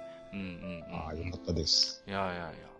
だからね、うーん、あの頃のワクワクみたいなものをね、今、まあこれは後半で少し喋るかなとは思ってましたけれども、うん、なんか自分自身もあんまり感じられないしね。うん。で、結局ね、周りの方も、うん、それほど F1 熱があるとも思えないっていうことでね。うん、この辺のね、差についてもいろいろと、また、ちゃんなかさんとマスターにね、いろいろ聞いてみたいなと思ったんですけれども、はい。うん、まあ、そんな感じでね、えっ、ー、と、ここまでお聞きくださった方はね、あの、しりきりトンボでちょっとやきもきされるかもわからないんですけれども、まあ、あまり間を置かずにですね、また、後半部分も皆様にね、えー、お聞きいただけるようにしたいと思いますんでね、えー、よろしくお願いいたします。ということで、はい、えー、ということで本日はですね、えー、主に、まあ、日本人、えー、佐藤拓馬の話題に始まりまして、えー、90年代のですね、日本人ドライバー及び、えー、と、ちゃんなかさんの、えー、ね、90年代印象深い、えー、F1 ドライバー及びレースシーンということでね、お話を、えー、していただきました。えー、ちゃんなかさん、そして、えー、マスター本日もありがとうございました。ありがとうございます。ありがとうございました。はい。えー、もう一杯いてるんですね。ありがたいですね。いやいや、もういつでもこちらは歓迎なんですけども。えー、本日も長時間にわたりましてお付き合いいただきましてありがとうございました。ここまでお相手をさせていただきましたのは、私こと、閣下と、えー、私こと、えー、どうせ吹けるんだったらデイモンヒルみたいに吹けたいなと思っているハニワと、えー、っと、ロベルト・モレノみたいにハゲたくないなと思ってるちゃん中でした。本日もご聴取いただきまして、ありがとうございました。ありがとうございました。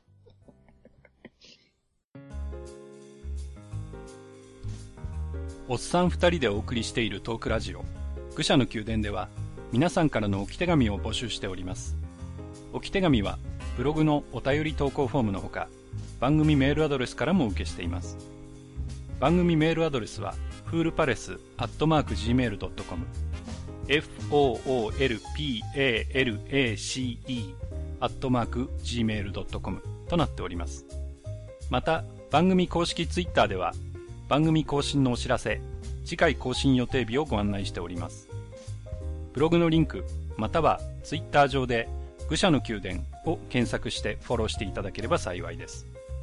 また、公式ツイッターへのリプライや、ハッシュタグ、愚者の宮殿をつけていただいたつぶやきも番組内でご紹介させていただく場合がございます。皆さんからの置き手紙お待ちしております。